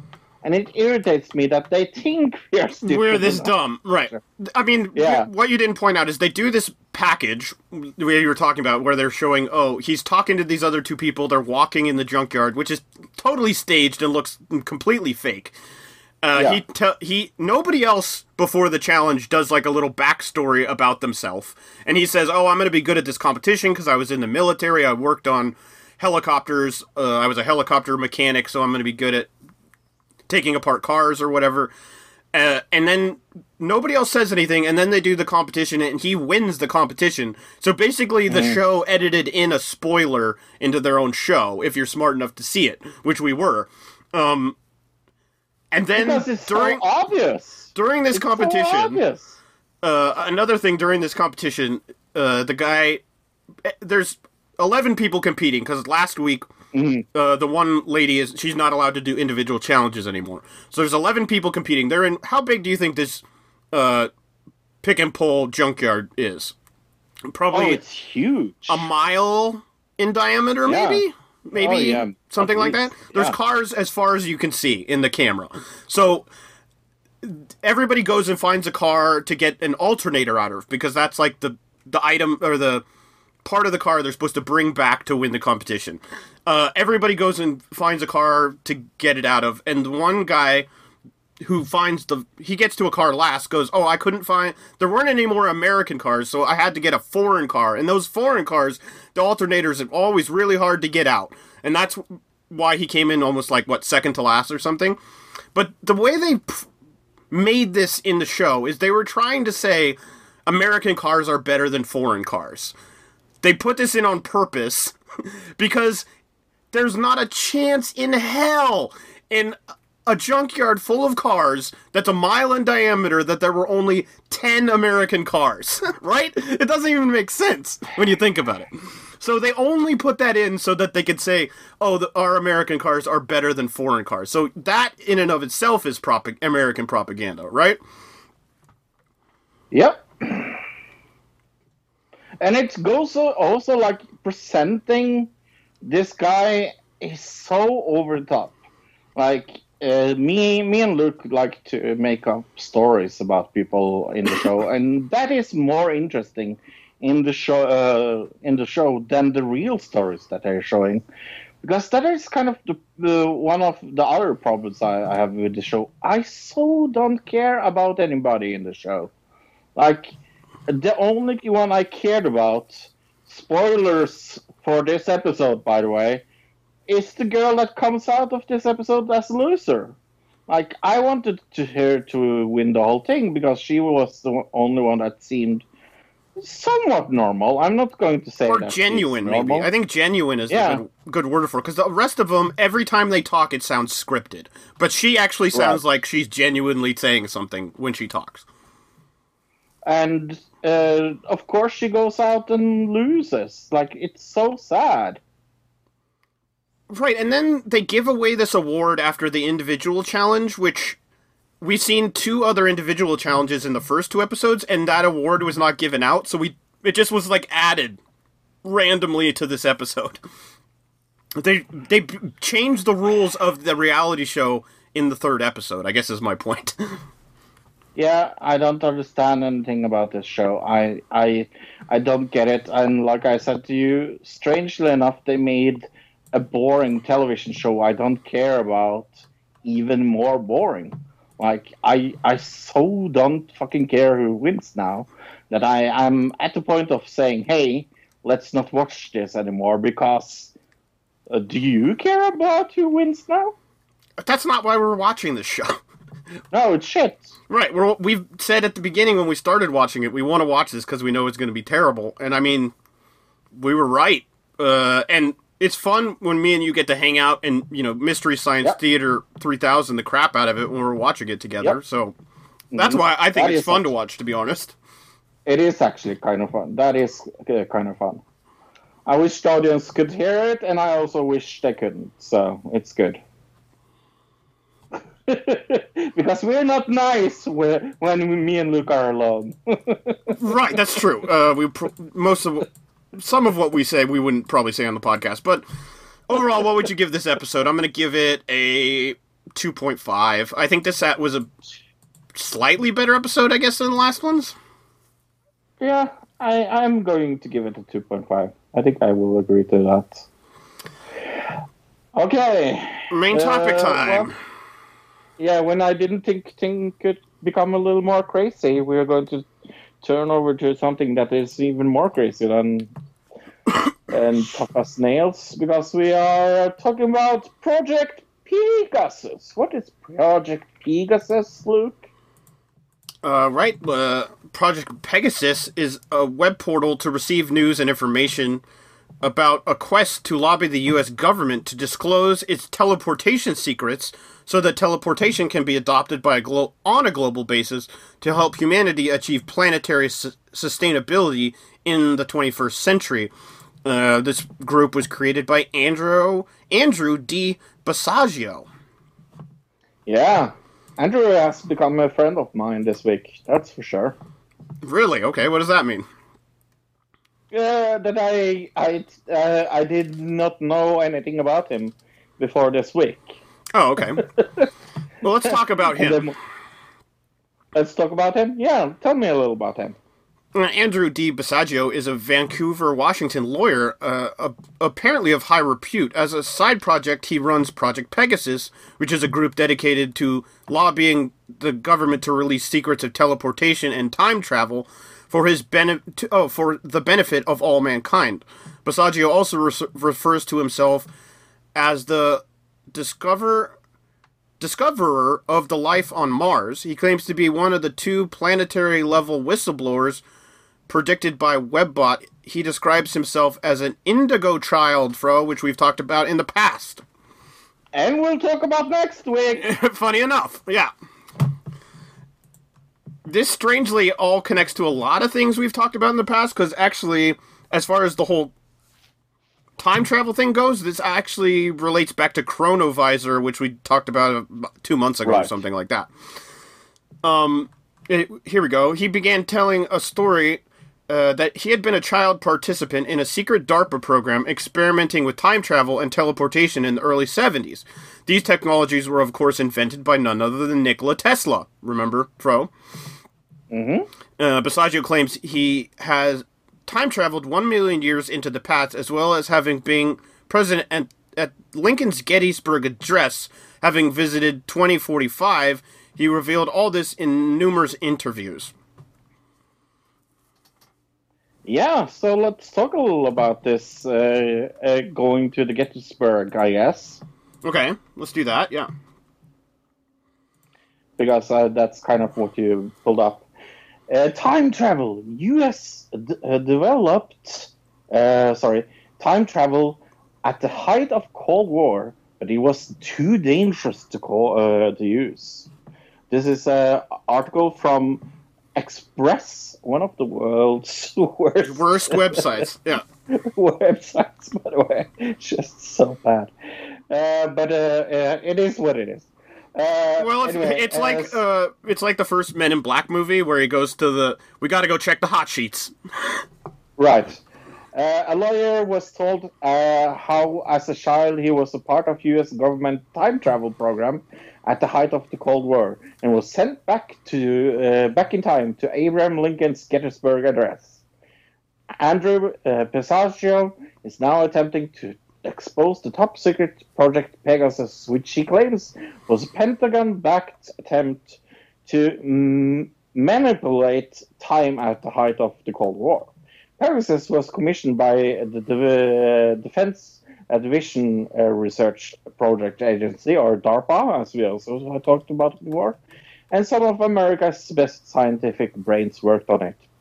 He claims that massive amounts of taxpayer cash was poured into Pegasus, uh, Pegasus and that Einstein's theory, theory was uh, of uh, relativity was twisted to create a time machine. However, the government considered it too dangerous, and it was closed down. Basiago uh, uh, from Vancouver in Washington State said his father was involved with the program, where, uh, which ran from it, it instantly out of New York, Jersey, in 1968. And then we have a we picture. some, Yeah.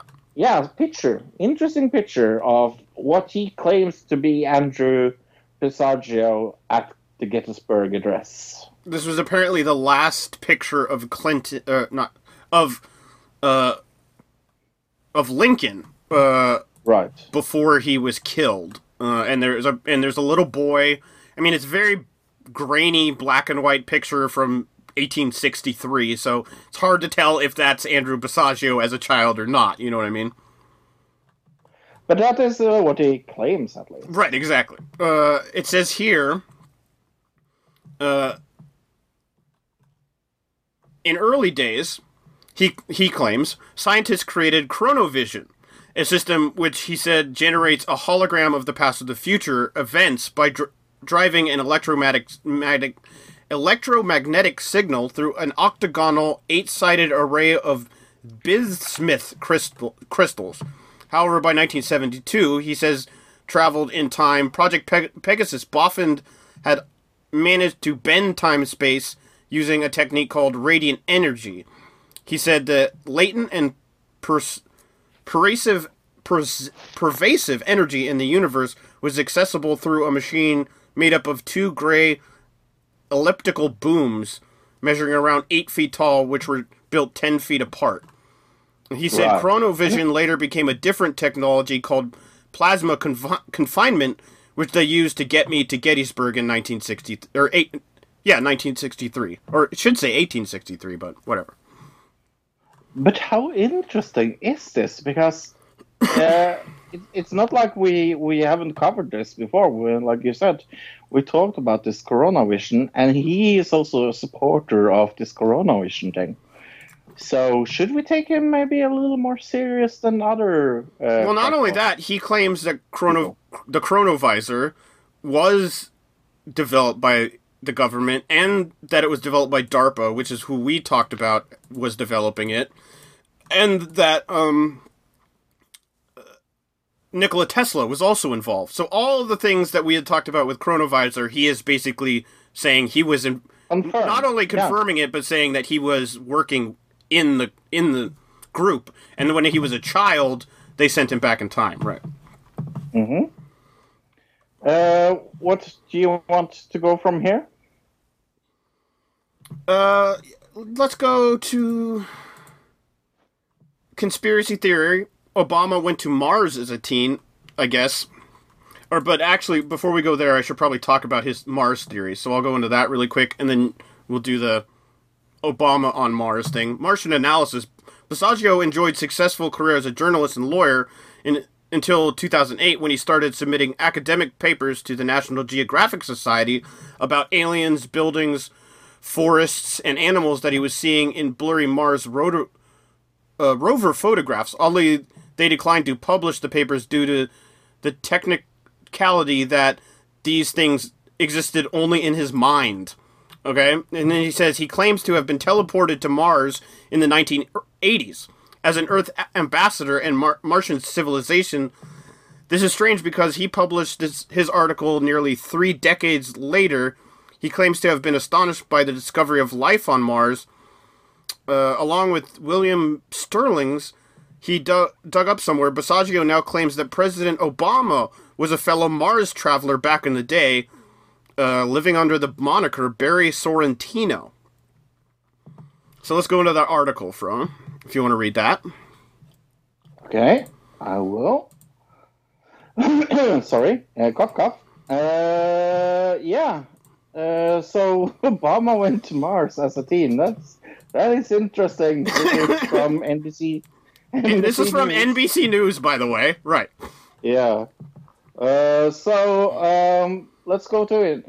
Forget 2012 prophecies. Mayan calendar and lurking planets that only go by the name X. There's even a cookie conspiracy theory in town, and it has to do with nation fearless leader and his teenage teleportation adventures on Mars. Yes, you read that right. It seems that two government employees and self-professed time traveler uh, Chronotaut, Andrew D. Chrononaut. And yeah, and William Still, uh, Stillings have come forward and named President Obama as their own, along with the current head of DARPA, Regina Dugan. That is kind of funny. Basiago, as a West State lawyers says he was part of the time travel, like we talked about. Uh, yeah, so the, uh, they said uh, that they visit there between the years of 1981 and 1983. One instance, Basiago said he even communicated words with Ob Soetoro, a route uh, uh, to the jump station while on march. Which I assume the jump station is like the room where they send you in time, if that makes sense. Right. Uh, White House officials has denied the allegations of President. Martian travels or the existence of a Mars training class. But of course they would, from. Of course they would. Sorry. I like the idea. I like the word chrononaut because it's like astronaut, right? Except chronovisor, so it's like a time traveling or astronaut kind of thing. Chrononaut, I think, is a very cool term that I, I want to put in my voc- vocabulary more. You know what I mean? I like this last sen- sentence. So you thought the whole birther thing was a bit extreme. Wake up, sheeple. Uh, uh, this comes really crazy here. Crotonaut style. So let's go to the Project Pegasus website, uh, project projectpegasus.net. From Say that one more time. projectpegasus.net. Cool. Okay. Yeah, because they have their own website. I mean, it looks like it was made in the 90s, like every other website we've ever gone to, seems like, but See, do we have 2009 to 2020 is the copyright on it. So it has been Yeah. Last time it was updated it was 10 29 18 though. So it hasn't been updated Yep. in 2 years. a little under Right. 2 years. Uh, but there's still some inform- interesting information to follow up on here. Let's go to the menu. Go to mission statement. Yep. Project Pegasus began its quest in 1968 when it was serving as uh, when Andrew D. Basiago was serving as a child participant in U.S. time space exploration. Project Pegasus was a classified defense-related research and development program under the DARPA under DARPA in which the U.S. defense technically community achieved time travel on the behalf of the U.S. government uh, in in a sense the real Philadelphia experiment, which we've talked about in the past. Project Pegasus was launched by the U.S. government to perform remote sensing in time, so that reliable information about past and future events could provide could be provided to the U.S. president uh, and intelligence community and also military. It was expected that 140 American school children secretly enrolled in Project Pegasus and would continue to be involved in time travel when they grew up and went and some went on to serve as America's first generation of chrononauts. Yeah, I mean this is very interesting. I I looked on this uh, page. I was a little sad that there wasn't a, a, a store, and then I said, "Oh, there is a store," because of course there is a store. So go to the main page, then you will see Pegasus store, and you can click merchandise. Merchandise, yeah. Or if you go to menu, menu, you can see it there as well. And then one thing, and what is that? Look. Oh no, that's just a link actually, apparently to their Cafe Press store. So if you click Oh, I thought it was. I thought it just was that coffee cup. That is so funny. Oh, okay. When I click that, they sell. Uh, okay, so they sell everything. But I don't think no. But this is just a link to Cafe Press because none of this stuff on this page is related to Project Pegasus at all. Hmm, that's weird. Well, there's they a lot of broken links, so this might have been a Cafe Press for Project Pegasus at one point, and now it's just turned into a regular Cafe Press link because uh he. Well, we'll get into. There are other broken websites I've found for him. So, oh, these are also. Uh, let's see, Healing Waves of Life broken link, and then this other one, Corey Wolf link. The art of Corey that Wolf. works. Yeah. But I don't I've really think there. this has anything to do with like Project Pegasus whatsoever. I think it's just some guy artist, dude. And then you have healing waves of life as well, but that doesn't work. So yeah, other than that, it's got a link to his book, uh, which is called "Once Upon a Time in the Time Stream: My Adventures in Project Pegasus at the Dawn of Time and Space Age" by Andrew Basiago. Uh, it's also got a research paper called "The Annals of Project Pegasus." Uh, it's got media links to like their YouTube, which they have a YouTube page. It's got interviews with him. Did you see any of the interviews with him? I saw one. It was kind of long. Yeah. They got a Facebook page. And then you can become a member. Right. Because uh, lifetime membership to Project uh, Pegasus is currently being offered for one-time fee of hundred dollars. Look, to become a lifetime member of Project Pegasus and support Andy's support uh, effort to lobby the U.S. government to disclose the teleportation capability. This life advising uh, technology can be used uh, by humanity to achieve planetary sensibility and send a personal check, cashier check, or a money order together with your name, postal uh, address, telephone number, and email address. Okay. Uh, except it says like there's no address. Yeah, you need to send it to Andrew D. Basiago, Esquire, attorney at law.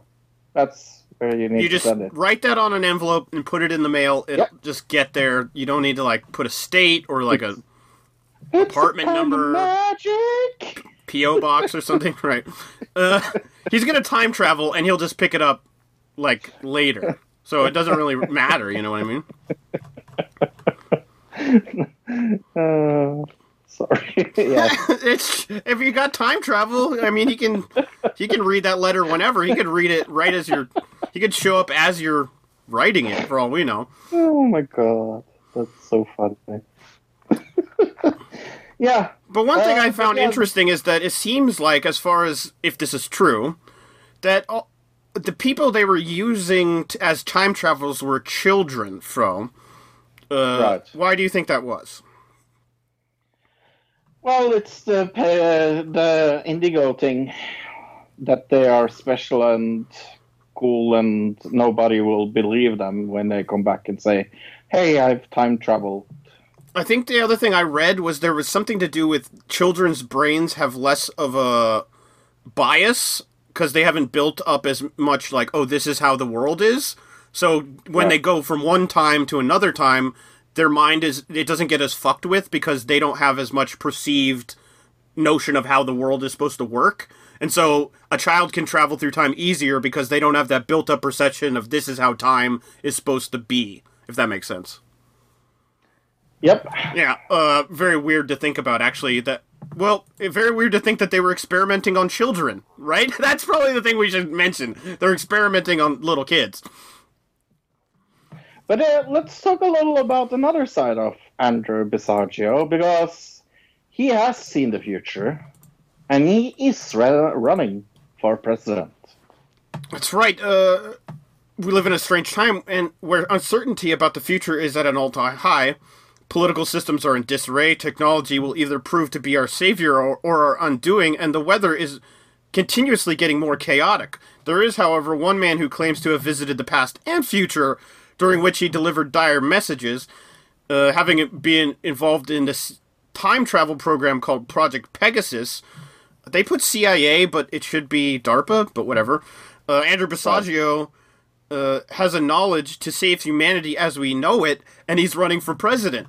There's a good point. If you had a president who had time traveled, that would be a very good um it'd be a very good selling point in like your campaign ads. I've seen the future, I know what's gonna come, I can help. I can change it Right. because I've seen the future. Uh, Okay, so I went. Well, so this article was about him running in 2020. He also ran in 2016, Fro, um, uh, for president, uh, against, you know, against uh, Trump and Hillary. Uh, he did not win either of those, obviously. Uh, I tried to go to his. There was an, an Andy for. It was called Andy2020.net, which was like his campaign website for 2020, which is gone now because obviously he's. I don't think he's running in this race anymore. But I went to a Facebook page that is for his 2016 campaign. It's uh in Facebook groups Andy 2016. And then in the thing here, the header for their group, it says Andrew Basiago, A Time for Truth 2024. So apparently he is also planning to run for president in 2024 from. Yeah. Cool. Because apparently he also saw Trump uh, becoming. It says here Andrew Basiago entered the ra- race for the White House earlier last year. He says the government program was developed by the CIA and DARPA decades ago to stu- study tra- time travel teleportations on kids. Right. Uh, it says here children were apparently chosen to be involved in Project Pegasus because of their adi- this is what I was talking about their ability to adapt to str- the strains of moving between past, present, and future. Uh, he says, oh, he alleges he was one of the children used in the project. Says another key function of the project was to identify future presidents and allow the CIA opportunities to brief future leaders before they grow up. Ah, that's actually Ah. interesting. Uh, and that, That Donald Trump was one of these people that they went back in time to apparently.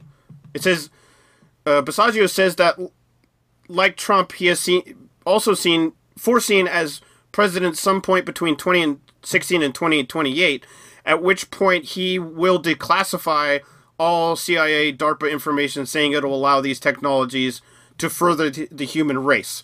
So he says when he becomes president, he's going to declassify all this time travel, uh, teleportation stuff, so he can change the world. Right.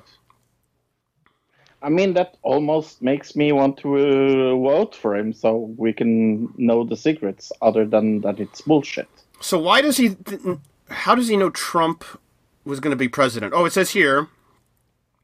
As for Trump, I have a vague memory of my fa- that my father took special note of Trump during an appearance by him on the doctor, oh, on the Phil Donahue show, and might even have commented commented to me that he was going to be a future U.S. president. And like we said, his father worked for the supposed DARPA program. Yeah. So, how cray cray is this look on a scale from 1 to 10? Uh, it's pretty up there, isn't it? I mean, I think the craziest part of this whole thing is him him seeing young Obama on Mars. Yeah. I think is hilarious, and that his name was Barry Sortino, which I think was the name that all those birther people said was on his Yeah. uh, what Kenyan birth certificate or something. So I wonder where Right. who got it first. Was it did he come up with that name first, or did they the birther people come up with that name first? Everything connected to, uh, you know. Everything we've talked about in the past as well makes it super interesting. I wasn't expecting as many connections as we did to things we talked about in the past. So overall, I'm going to give this a eight. Yeah, I think uh, uh, 8 is the perfect score for this because it's it's not as crazy as uh, a lot of other things, believe it or not. Like, when this isn't the craziest thing we have covered, we have covered a lot of topics. That's all I have to say. I mean, uh, so an 8. Uh, do you think he will be president?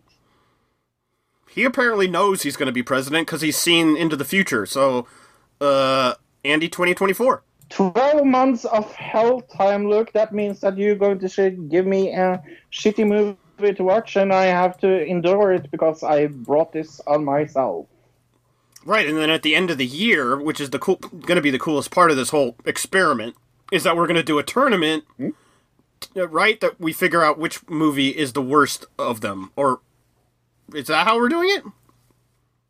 yep and uh, and and uh, what which one was the worst yeah most tortured I have a winner in mind right now that can change, of course, because you have many, many, many more months to torture me. Aren't you happy about that? Right. I thought I had one that could beat uh, the weird music video thing that I sent you at some point. I thought Fred the movie was going to be able to beat it, but another stipulation of this game is Fro, Fro has has to have not seen the movie, and Fro had already Right. seen Fred the movie, which is probably one of the worst movies of all time. Um, It would probably have won the whole bracket. We should call it the Fred the Movie Memorial Brackets. right? Oh, that, good point. Uh, but I did find another movie that I saw when I was younger. I saw this movie when it came out on VHS. Uh, Clifford, Fro, from 1994. Uh, when Oh, the dog? not the dog. this is a Martin Short live action movie, not an animated giant red canine. All right. When his like Clifford the when his brother asks him to lo- look after his young son Clifford, Mar- played by Martin Short, Martin Daniels, played by Charles Grodin, agrees taking the boy into his home and introducing him to his future wife Sarah, who's par- played by Mary uh, Steenburgen. Ah, Uh, Clifford is fixated on the idea of visiting a famed theme park, and Martin, an engineer who helped build the park, make plan to take him. But when Clifford reveals himself to be a first-rate brat, his uncle goes bonkers and loony. Uh, on the inter and, and an intergenerational standoff ensues. So you kind of get the idea here of what's going on, right? yeah. 5.5 I'm out of 10 sure. on IMDb, Fro. So that's not too bad, but 10% on Rotten Tomatoes. Yay? Question mark? Yeah, we will see how much you torture with me with that. next week. I just remember when I saw this when I was a very young kid, being like, I hate this movie. I this is despise this movie, and I remembered it even from my childhood, despising it even the first time I saw it. So That will be fine. I'm so looking forward to it.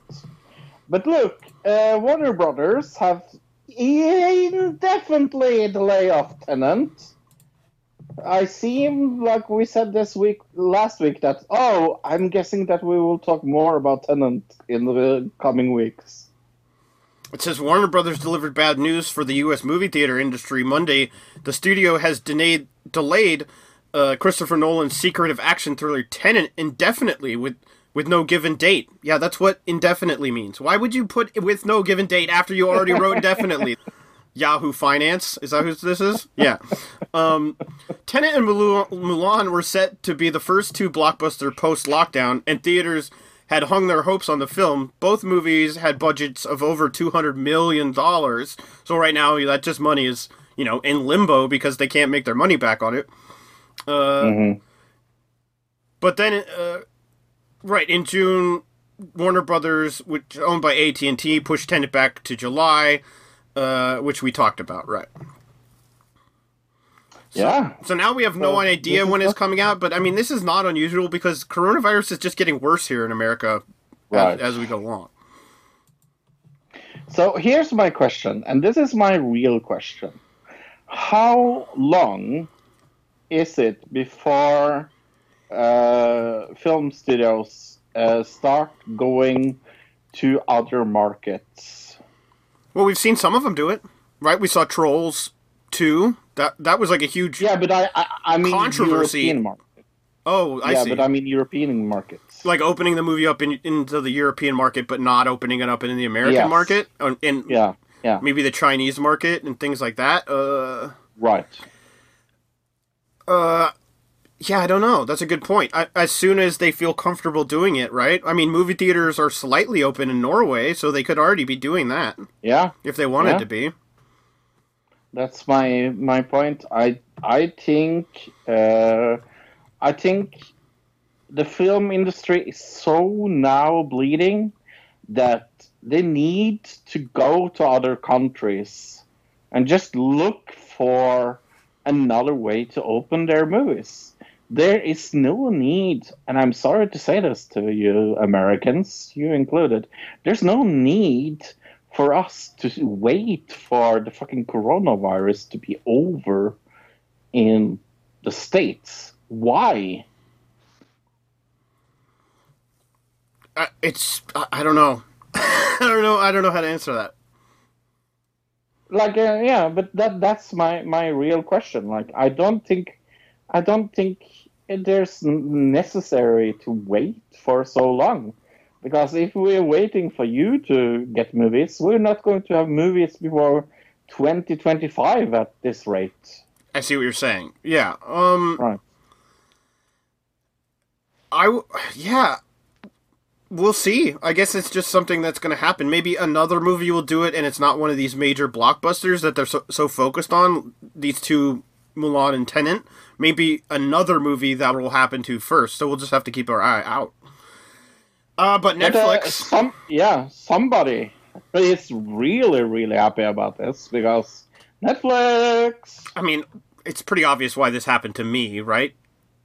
But Yeah. it says uh, Netflix has gained over 10 million subscribers in the second quarter, meaning in the last few months, uh, on top of announcing a longtime chief content officer, Ted Sarandos, uh, joins as a C- CEO Hastings and co and, and as a co-CEO.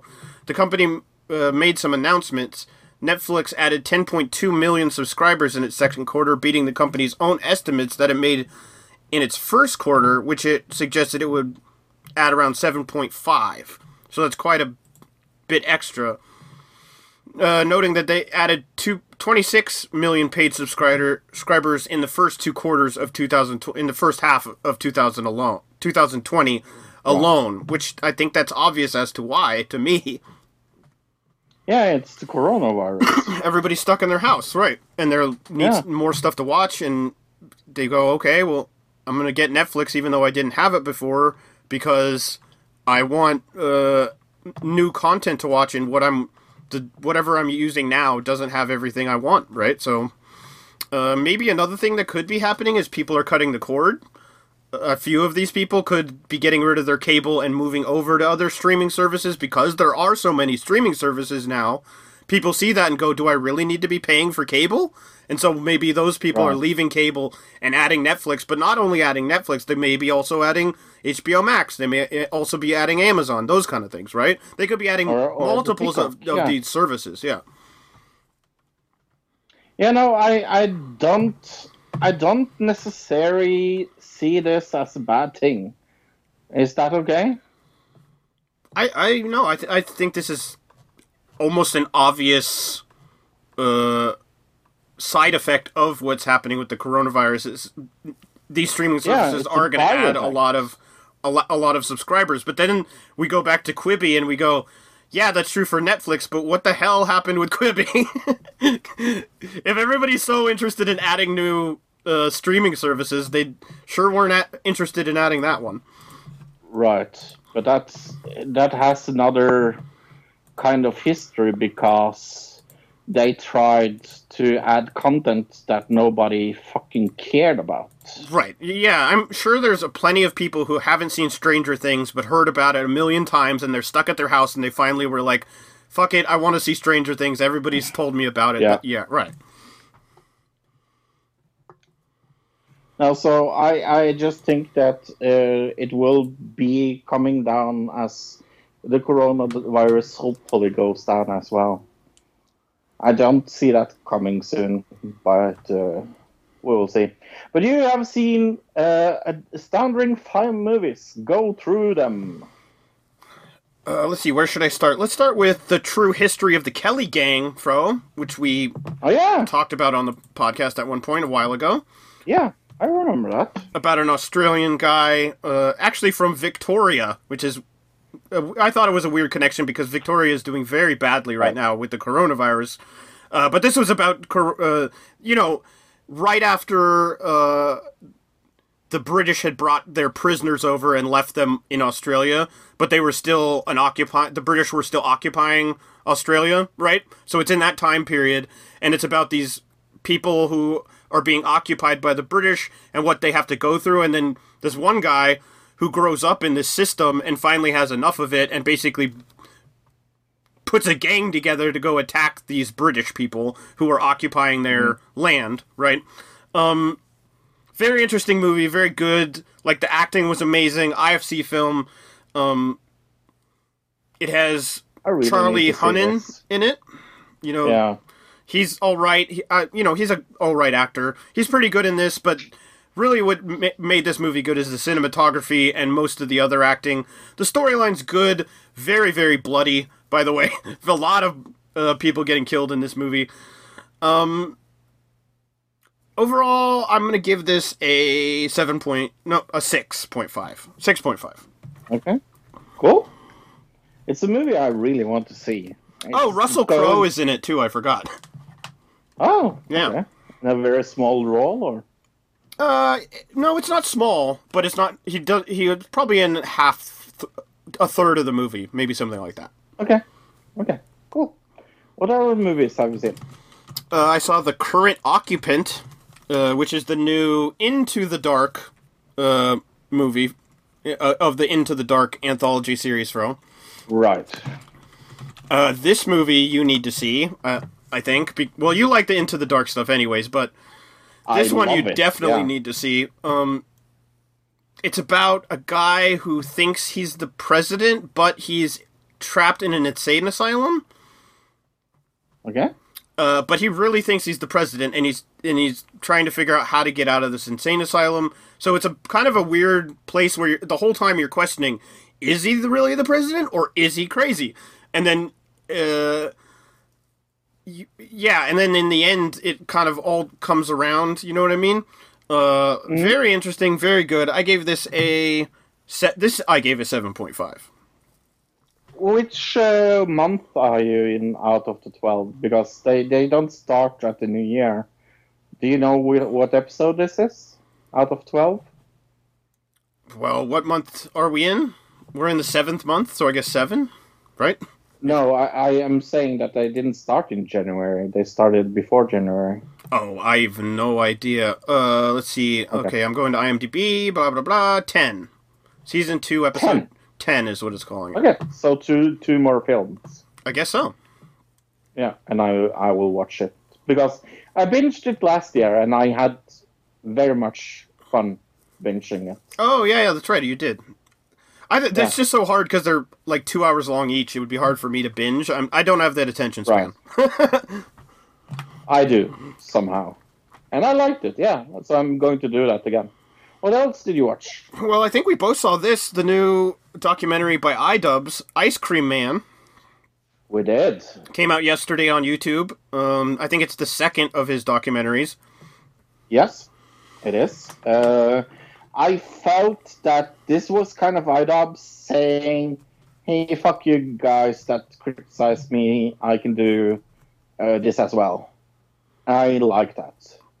I, I felt this was kind of an answer. Oh, I, I'm pretty sure he. Well, I know for a fact he was filming this before that whole controversy happened. Because the scene No, where I- they're shooting it Right. in William Osman's kitchen, right? And they have all these people Right. together, Yes. uh, all the Smosh people. There's a William Osman video where he co- he has a bunch of Roombas compete against each other. If you remember this, I don't know if you watch William Osman, but all those people are in that video. So when around when that video came out was before the whole controversy, which means he was filming this before the controversy happened. If that makes sense. Right, but it's it's back to its old trend, and I mean, 53 minutes. I think this is better than his first documentary, Full Force. I thought they were pretty even. I, f- a little hard to compare. Uh, Full Force was a little longer, right? I definitely. I, I think it was over an hour. Two minutes. Two minutes longer. No, it's it's actually no, it's uh, it's four seconds shorter actually. Really? Is it? Okay. Well, I, Yes. I, I could have sworn Full Force was longer. This felt. I mean, it breezed by for me, so maybe that's why it felt a little sh- Yeah. short. But it was. I think that it was just really good, and like the game show part of it, it really Oh, did funny. feel like Andy Kaufman, didn't it? Like the Yeah, dude yeah. seriously feels like Andy Kaufman in that scene. Uh, and it was just very funny. Like it wasn't funny at the beginning of the game show, but by the end of the game show, I was just cracking up laughing. Uh, What would yeah, you give this? I I give it a, a nine. I gave it an eight.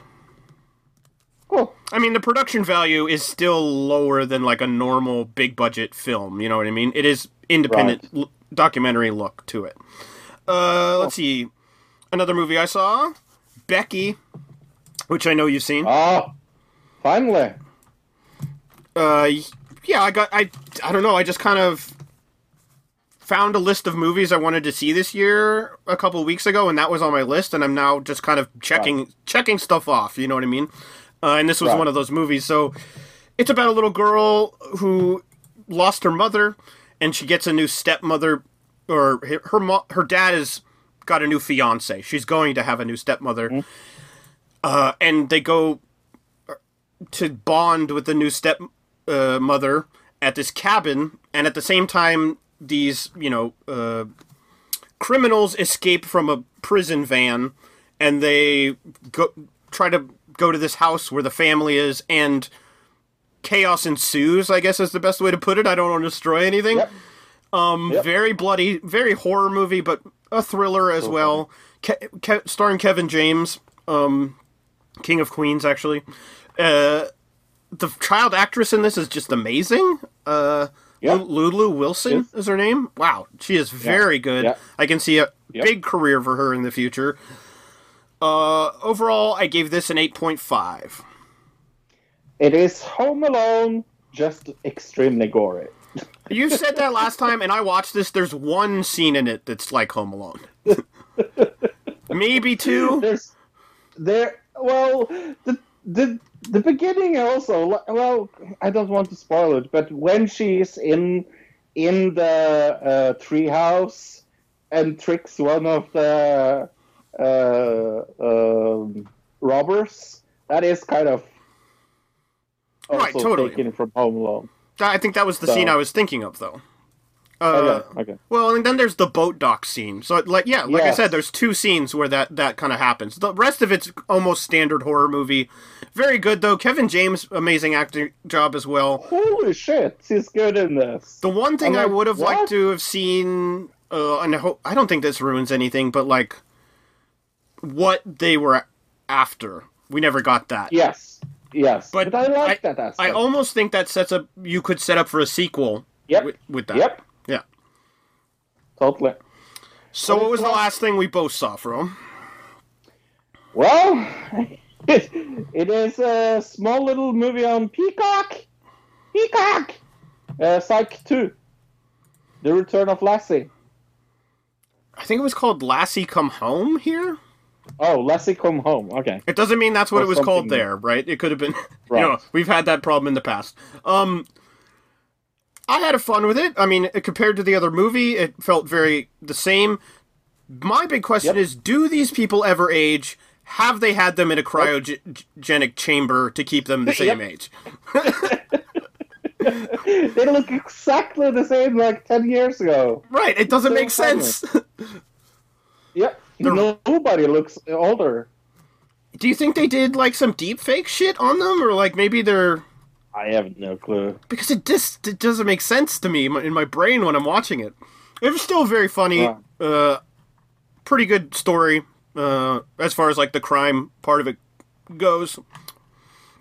Definitely. What would you give it? Uh, I would give it a s- 8. I gave it a seven. Yeah.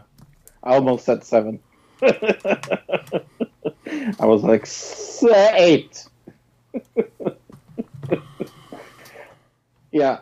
But uh, no, I really liked it. Uh, but uh, Luke, we have some trailer. We have a trailer this week as well, as always. and it's the climb. R. It's rated R. It's always funny to say that. Oh, Sony Pictures. How awesome is that? Oh, it's a Sony Pictures. Cla- a Sony Pictures. Classic is like a different production company, actually. Yeah. And I love her for who she is. I think it's more like their indie stuff. I can't wait to spend the rest of my life with her. Kyle, I slept with her. What do you mean slut? What do you mean slapped? He should I know. I'm a bad friend. Oh, that's funny. Mike, are you serious? What you did to him was selfish. Kyle's selfless. He always thinks about other people first. I did not expect this to be a comedy when I saw the thumbnail. No, me neither. I was expecting this to be a sports doing movie. We were his only family, and now he has no one. Mike's in the living room. He got fat, right? Yeah. Wow. Oh my god! Is that Mike? I love Kyle Marvin, by the way. Hey, we should do catapult next. No, that's a black diamond. He's gonna crash. Okay, well, it's snow. If One you of the actors in this. I'd rather not crash. Kyle, no one wants to crash. He's gotta go. Yeah, he's gonna go tomorrow. It looks very indie. Away. Like, not in our lives. Oh yeah, I like her. She's good. But good. he's my friend. Yeah. She was Yeah. in. Oh, she was in uh, the wrestling TV You show. think you're doing She was the wrong? girl with the wolf costume. It's actually what's needed. Let's go. I don't care. I don't care what happened. If you love someone, you should care what happened. You know, I don't. Nobody likes her. Nobody likes you, Mike. I am the only one who likes you. And I don't know why, because you're loud and obnoxious and you're an ass. Hey, can I just say? No. Mike. Wow. I really want to see this. When you get knocked down, you got to get right back in there. Oh, I love him. He's also a good actor. From uh, Cheers. Kill you. Yeah. Norm. Yeah, you got this. Mike, shut up. Dig. Norm. Norm. Yeah. So look, what is this Oscar-nominated movie all about? Two lifelong pals test the boundaries of their friendship when a woman comes between them. Uh, that the climb, ninety-one percent on Rotten Tomatoes, seven out of ten on IMDb, eighty-two percent on Metacritic. Uh, we don't have a Google review score for some reason. Apparently, not a lot of people have seen this movie. No, uh, because I went to Rotten Tomatoes. Okay. Uh, I went to uh, uh, the audience score, and it says there are no future reviews for the climb because the movie has not been released yet. October 2020, and I went wah wah yeah. So that's uh, that's kind of sad. But uh, uh, Nick Allen from uh, RogerEbert.com said it is thrilling and charming in a way that very few comedies are. Brad Wheeler from The Globe and Mail said life uh, is an uphill battle, says the climb, and a film uh, gets better as it goes, even if life oh, uh, often does not. Uh, and Harvey S. Karten from Big Apple Reviews says then other when other friendships have been forgotten, there will be not. What did you find? I went to the Facebook. Uh, they do have a Facebook.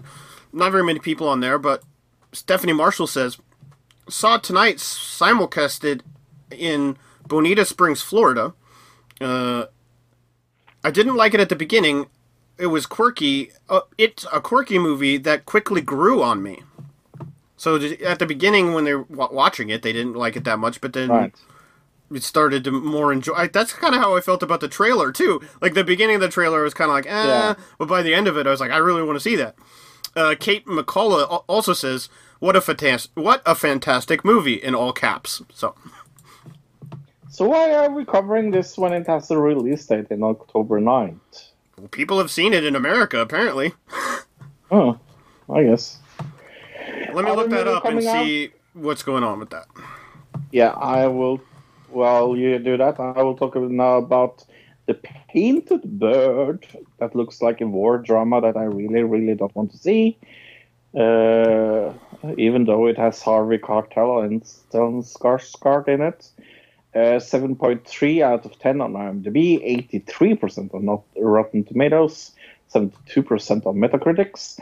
A young Jewish boy somewhere in Eastern Europe seeks referee during World War II when inquires many different characters. Hmm, maybe it will be interesting.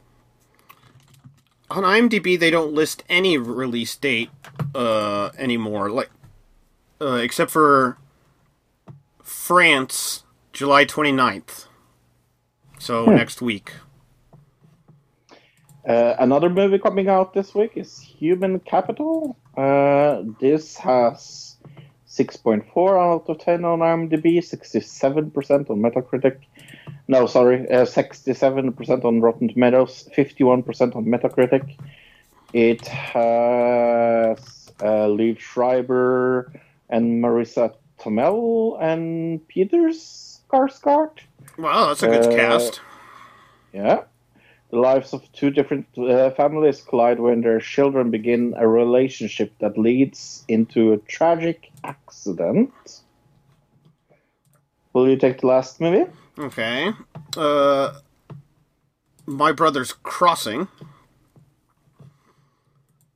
I got all these short descriptions. Bobby Clark and his wife Pam are killed by a pickup driver while riding their motorcycle. Uh, I don't see any scores on this, so it might not even be coming out still. I guess we had a big mix, like a big uh, change up of like what was coming out this week, and we I didn't notice at least. No. Uh, but uh, out of these four movies, I actually want to see every of them other than The Painted Bird. Okay. Actually, My Brother's Crossing, it does say it is still coming out. It did still come out. The only one that it looks Okay. like is The Climb got bumped out of July 17th for some reason. Hmm. wonder why. But uh, which movie do you want to see? Uh, that's a good point. Uh, my guess is The Climb got bumped because of coronavirus. Probably Human Capital, I think, probably looks the best. Yeah, same here. It has all the When best actors. It looks like the most Yeah. interesting storyline. Yeah. Hey, uh, go to audibletrial.com slash another digital citizen. That's audibletrial.com slash another digital citizen. You can get a free book, and uh, you also get a 30 day uh, subscription to audible.com, uh, where they have the New York Times Digest. They also have the Washington Post Digest. You can get Audible Sleeply Weekly for free, uh, included in in your uh, uh, thing. You, they have Audible Originals that comes out every month. That is also free, and you get a, a free book. Uh, I really, really uh, wanted to get a free book this week. Um look, so what I did is that I got finally to hear The Sandman that I talked about by Neil Gaiman, and it has so many cool actors in it. A fucking amazingly book. I recommend it to everybody. If you like, like, uh, yeah, if you like, uh, uh, if you like the uh, what, what's the one I'm trying to think of where they have keys in in the kid's back of their head? Oh, uh, the, one that they made the Netflix show about, Lock and Key. Right, Lock and Key. You literally had and one third of that Yeah. title already. so if you liked Lock and Key, you will love The Sandman. That's all I have to say. okay, Andy Serkis in it, and Michael Sheen as well. cool. So good actors. So get that book. Uh, coming up next week, we'll talk news of the week. Uh, we have Tough as Nails episode four. Uh, we think, we don't know, we think it's 10 episodes.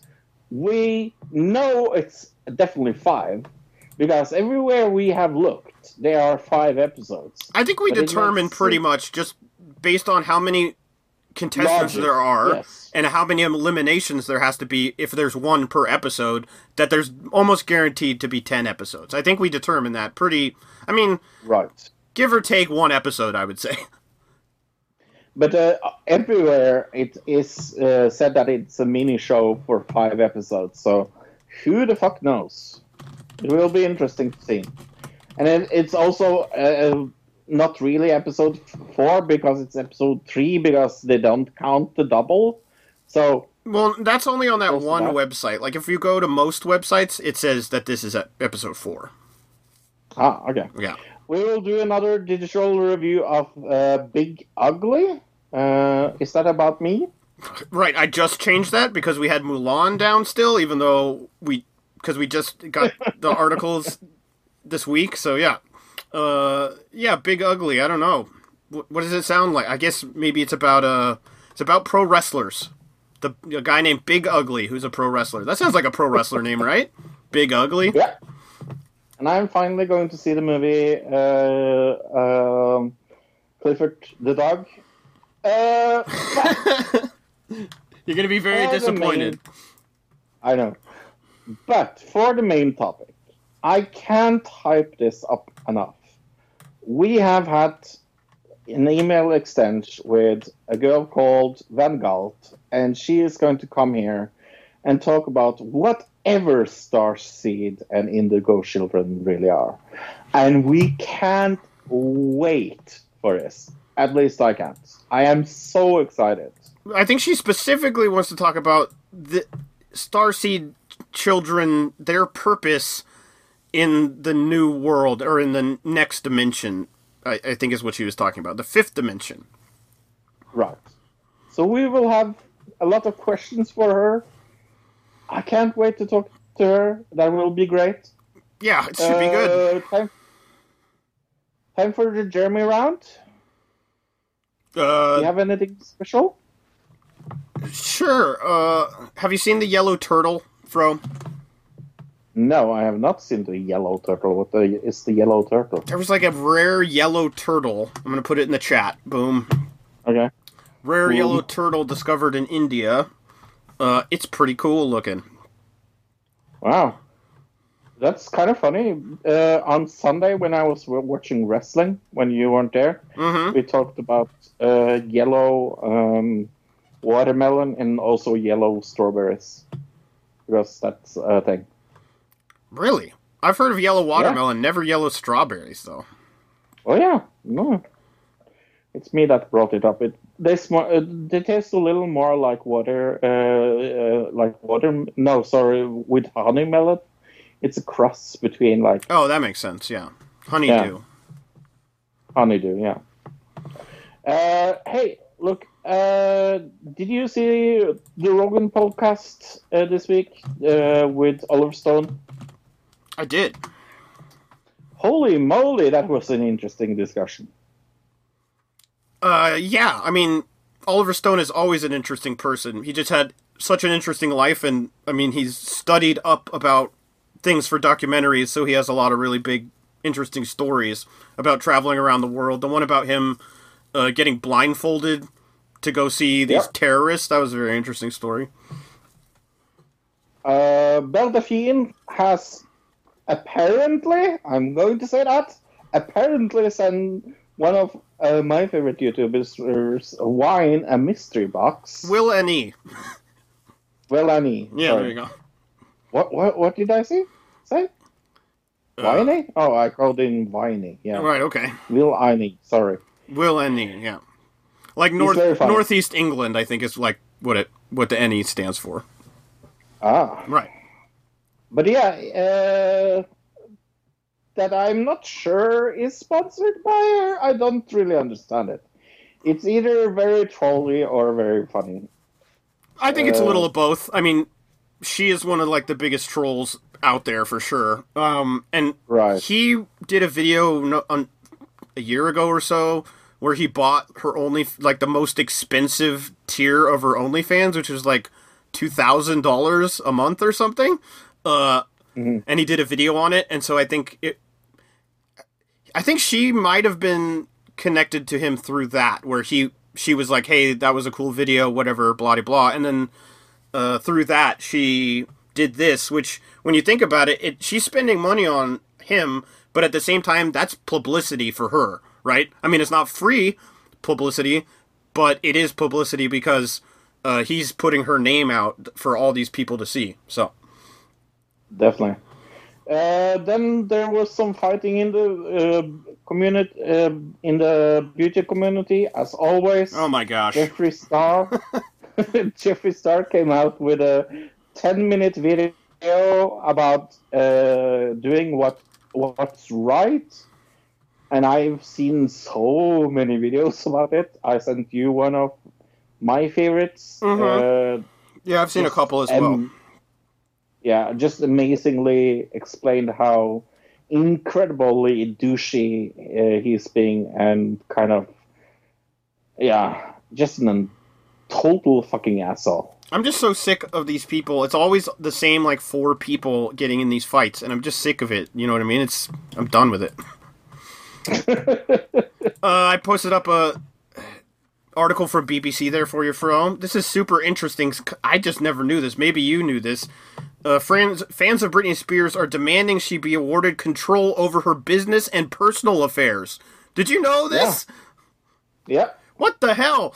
Uh, it says yeah. that her financial career decisions since 2008 have been under court enacted agreement con- consort- consortiumship uh, granted to the court individuals unable to make their own decisions. So remember when she shaved her head? Yep. After that, it was awarded to her everything. parents. Uh, She he has no control over any of her career decisions. Any of Nothing. Basically, has no control over her life. Nope. This is crazy. Yeah. I thought you knew this. I never knew this. No. Wow. Um, it makes me wonder uh, what's going to happen with Kanye a little bit. Yeah. Does he lose all the rights to his money and like his whole everything? If you know what I mean. That's Right. That's like wow. I, it made me think when I saw that. It made me think about Kanye and like just because he's unwell, could he lose all the rights to his money that he's accumulated over the years? That that would be horrible. Right. I mean, yeah. I have uh, very much fun watching the Gordon Ramsay channel this week because Gordon Ramsay came to Norway and made an omelette with reindeer sausage. okay. Yeah. It was very nice to see. Oh, he's there. I know where that is. Do you like? Have you had reindeer sausage? Yes, I love it. It's good. It's very very tasty. Yeah. Is it fatty or is it I? lean? Because like deer sausage here is really lean. It's lean. Yeah. Yeah. Okay. But I thought you that we should close uh, out with uh, something uh, that we uh, always think is very fun to talk about. Quibi, Luke. Okay. So let's go to that Because video. Quibi Let me open the video up has really quick. uh, has uh, a new uh, horror uh, show, science fiction thing coming out. Which is that- not a At show. least Mm, that is not a show, yes, but at least it's uh, looking i- interesting. And it's called Don't Look Deeper, and we should look at the trailer. What do you Okay. think about that? All right. I'm I'm ready. In three, two, one, play. Quibi logo. Had one of those There's a lot of logos happening on the screen. Subscribe, Quibi. Don't look deeper. The- totally real. And once you wake up, wake looks like a sci-fi show more than a horror show so far. Yeah, I said sci-fi horror show. Oh, okay. I said. I just heard horror for some reason. started But uh, it's the director of Twilight, look. you remember Twilight? The very good movie? Hang out with Carrie. Mm-hmm. Levi and I conspired about our weekend. Conspired about our weekend? Who talks like that? I don't know. That's cymatics, patterns created through vibrational frequencies.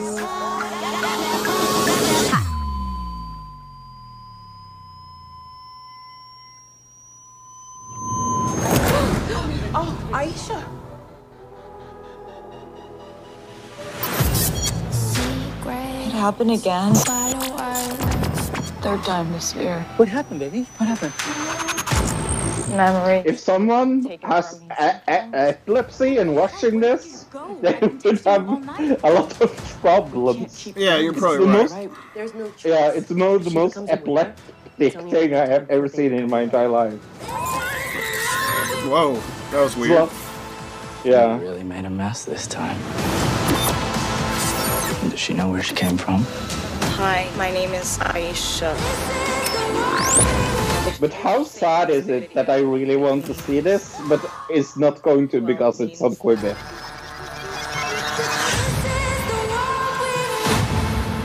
Uh, Aren't they loading some of their stuff onto like a YouTube channel somewhere? I heard that on like some news channel. You did? Really? I could have Wow. sworn that was true. Let me look it up. That would be so interesting. I would watch it then. Did you hear about Trump talking about Ghislaine Maxwell, Fro? No, you told me about this. What did he say? He says he, he said he, I've met her numerous times over the years. Uh, Quibi is playing in the background. Uh, I met her numerous times over the years, especially since I lived in the Palm Beach in Palm Beach, and I guess they lived in Palm Beach. Uh, and he said he had lived near where Epstein had a home, and then he said, "But I wish her well, whatever that, whatever it is." So apparently, Trump, for some reason, is wishing. Uh, wishing Ghislaine Maxwell well, La- Ghislaine Maxwell well. That's hard to say. I said that ten times fast. Yeah, Uh, that's I find it interesting. I just think he maybe he doesn't even know who sh- like she actually like she's being charged with anything. like he doesn't even know that, so he just said it offhanded. Yeah. I'm seeing like a few full episodes. Like if you go to their channel, the Quibi YouTube channel, some of Mhm. their stuff is marked full episode. So they're loading. They are Wow. loading some full episodes onto their channel, but I'm guessing it's probably like just the first episode of whatever show to try to get you hooked. You know what I mean? That is interesting, though. I mean, when I scroll down, the first one that I see that says full episode, Black Journalists Speak Out, full episode. So yeah, I don't know. Right. Huh. Anyway, I think we should end it now. How do you feel about that? Let's wrap it up. Well, my name is Fro, and I'm from Norway. Uh, my name is Luke. I'm from the movie Siege in 1998. Goodbye, everybody. Goodbye, everybody. Goodbye, citizen.